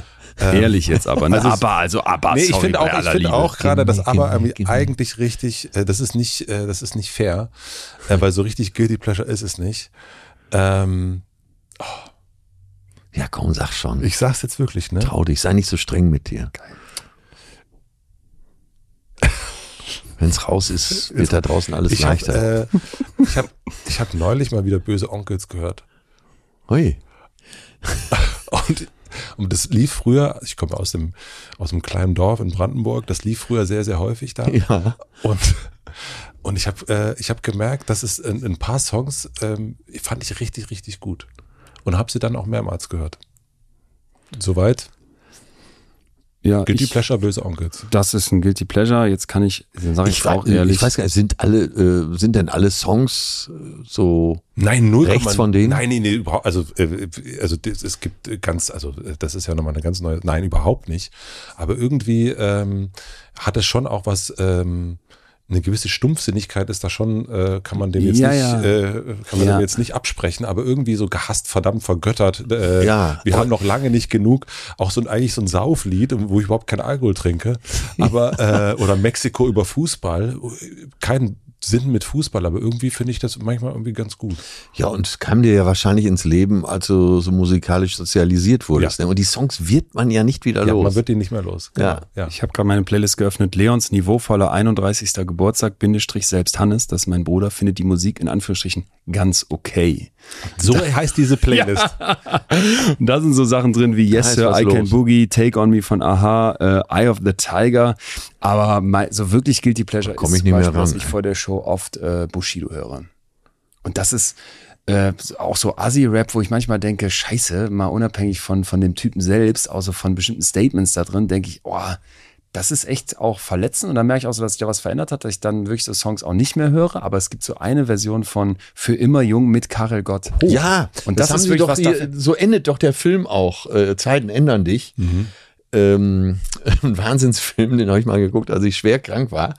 Von Bushido, ja. Und es endet vor dem Brandenburger Tor, große Open-Air-Bühne, für immer jung, ein Leben lang, für immer jung. Müssen die beide so in die Hölle wie Eckhard von Hirschhausen, als der mal in so einem Stadion, ich glaube beim evangelischen Kirchentag, Tears in Heaven gesungen hat. Oh, wow. Das hat er mit dem WDR-Rundfunkorchester auch in der Philharmonie gespielt. Und da hat man wirklich gedacht, ist Mord eigentlich immer strafbar? Also wir haben hier Böse Onkels und Bushido. Als Guilty Pleasure finde ich sehr gut, weil das geht, Guilty Pleasures geht schnell. Man denkt zuerst an ABBA und Aha. Nee. Also nein, auch nicht Bushido, so, kommen wir jetzt nicht mit so 90er-Sachen, so, das ist schon so, alles wieder viel zu cool. Nee, muss richtig scheiße sein. Böse Onkels, Bushido und jetzt du, Atze. Ja, Sandra, I never be Maria Magdalena. Aber der ist so alt, den kennt ihr gar nicht. Ich kenne den natürlich. Ich würde gerne auch so eine harte Nummer bringen, aber ich habe die harten Nummern. Warte, ich versuche gegenzuhalten. Die Nummer kam mir jetzt wieder in den Sinn, als Harry Kane zu Bayern München gewechselt ist und ich gedacht habe, da müssten sie doch eigentlich spielen von den Scorpions, Here I Am, Rock Me Like a Hurricane, also Harry Kane. Und da habe ich die Nummer gehört und habe gedacht, ach, gar nicht schlecht. Das sind doch keine Guilty Pleasure jetzt hier. Ne? Warte, was ist mit Shakira? Können wir die werten? Auch nicht. Nee. Also wir sind bei Bushido und Böse Onkel. Ich kann noch eine Schippe sogar drauflegen. Ja? Ich habe in meinem Hinterkopf die ganze Zeit jetzt Angst vor Ablehnung. Ja. In so einem ganz schwachen Moment, das sage ich dazu. Wirklich, das ist nicht der echte Leon. Das wissen wir, dass wir den sowieso noch nie gesehen haben. Wir noch nie kennen, selbst ich nicht. Da habe ich schon mal auch laut so eine ganz schnulzige, ich weiß gar nicht, ob es da ein Original von gibt, Amoik, sehen wir uns wieder, von Andreas Gabalier, Live-Version im Stadion gehört. Okay, wow. Und ich hasse alles. Kann das sein, dass du mir die mal auf die Mobilbox gesungen hast, nachts? Nee. Angetrunken? Aber irgendwie sowas war dabei. Okay, Andreas Gabalier, Bushido und Böse Onkels. Okay, wir sind... Bei Dancing Queen singe ich tatsächlich auch laut mit. Das geht nicht. Ah, verdammt. Ja, ohne Musik. Was hast du denn sonst? Du hast so ein Palaster. Ich höre gerne Akkordeonmusik. Zählt das? Ja. Okay, Gott. Ja. Gott sei Dank. Na, gut. Ich fand's schön. Ja. Ich war auch wieder, schön. Weil wir uns ja immer nur im Sommer treffen. Ja, es ist ja auch der Saunaclub. Es ist der Saunaclub, wie man sieht. In Tradition müssten wir eigentlich gleich noch die Handtücher rausholen und das um den Kopf winden. Aber ich fand es auch sehr schön. Es war mir ein Fest, mit euch über Ablehnung zu sprechen. Ich habe mich sehr nicht abgelehnt gefühlt. Gleich gut ist oder nicht, wer weiß. Ich habe mich auch nicht abgelehnt gefühlt. Atze, du? Ich habe mich auch nicht abgelehnt gefühlt, hatte aber im Vorfeld insgeheim gedacht, naja, das sind zwei, von denen du nicht abgelehnt werden möchtest. Und das ist auch eine schöne Erkenntnis. Das stimmt, das geht mir genauso. Bis nächstes Jahr. Wir sehen uns wieder. Du als der heimliche Kanzler des Podcasts. Ja, ich freue mich schon drauf. Ja, ich mir auch. Tschüss. Tschüss.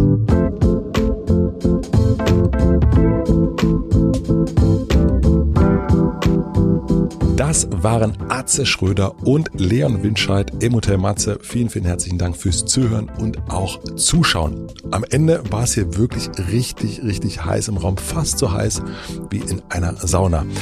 Ich habe vor allen Dingen mitgenommen, und das war für mich eine sehr, sehr große Erkenntnis, dass meine Angst, wenn ich Angst davor habe, was Menschen über irgendetwas denken könnten, Menschen, die ich gar nicht kenne, dass das eben vor allen Dingen meine eigene Angst vor meiner eigenen inneren Ablehnung ist. Und das habe ich vor allen Dingen durch das, was Leon am Ende gesagt hat, mitgenommen.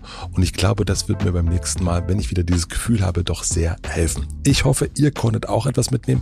Wie immer bin ich gespannt, was es ist. Schreibt das gerne in die Kommentare. Bei Spotify oder bei YouTube geht das ganz, ganz einfach. Und ich werde jetzt mal direkt nach einem neuen Termin für nächstes Jahr im Sommer suchen. Ich möchte mich herzlich bedanken bei Lena Rocholl für die redaktionelle Unterstützung, bei Maximilian Frisch für den Mix und den Schnitt und bei Jan Köppen und Andi Finz für die Musik. In den Shownotes packe ich natürlich alle Links rein, auch natürlich zu Betreuten Fühlen. Ein wirklich fantastischer Podcast, falls ihr den noch nicht gehört habt, das müsst ihr unbedingt machen. Und zu den alten Folgen natürlich auch, die ich euch auch herzlich empfehle zum direkten Weiterhören. Ich wünsche euch noch einen schönen Tag, eine gute Nacht und ich freue mich, wenn wir uns hier bald wiedersehen und wiederhören. Bis bald. Tschüss.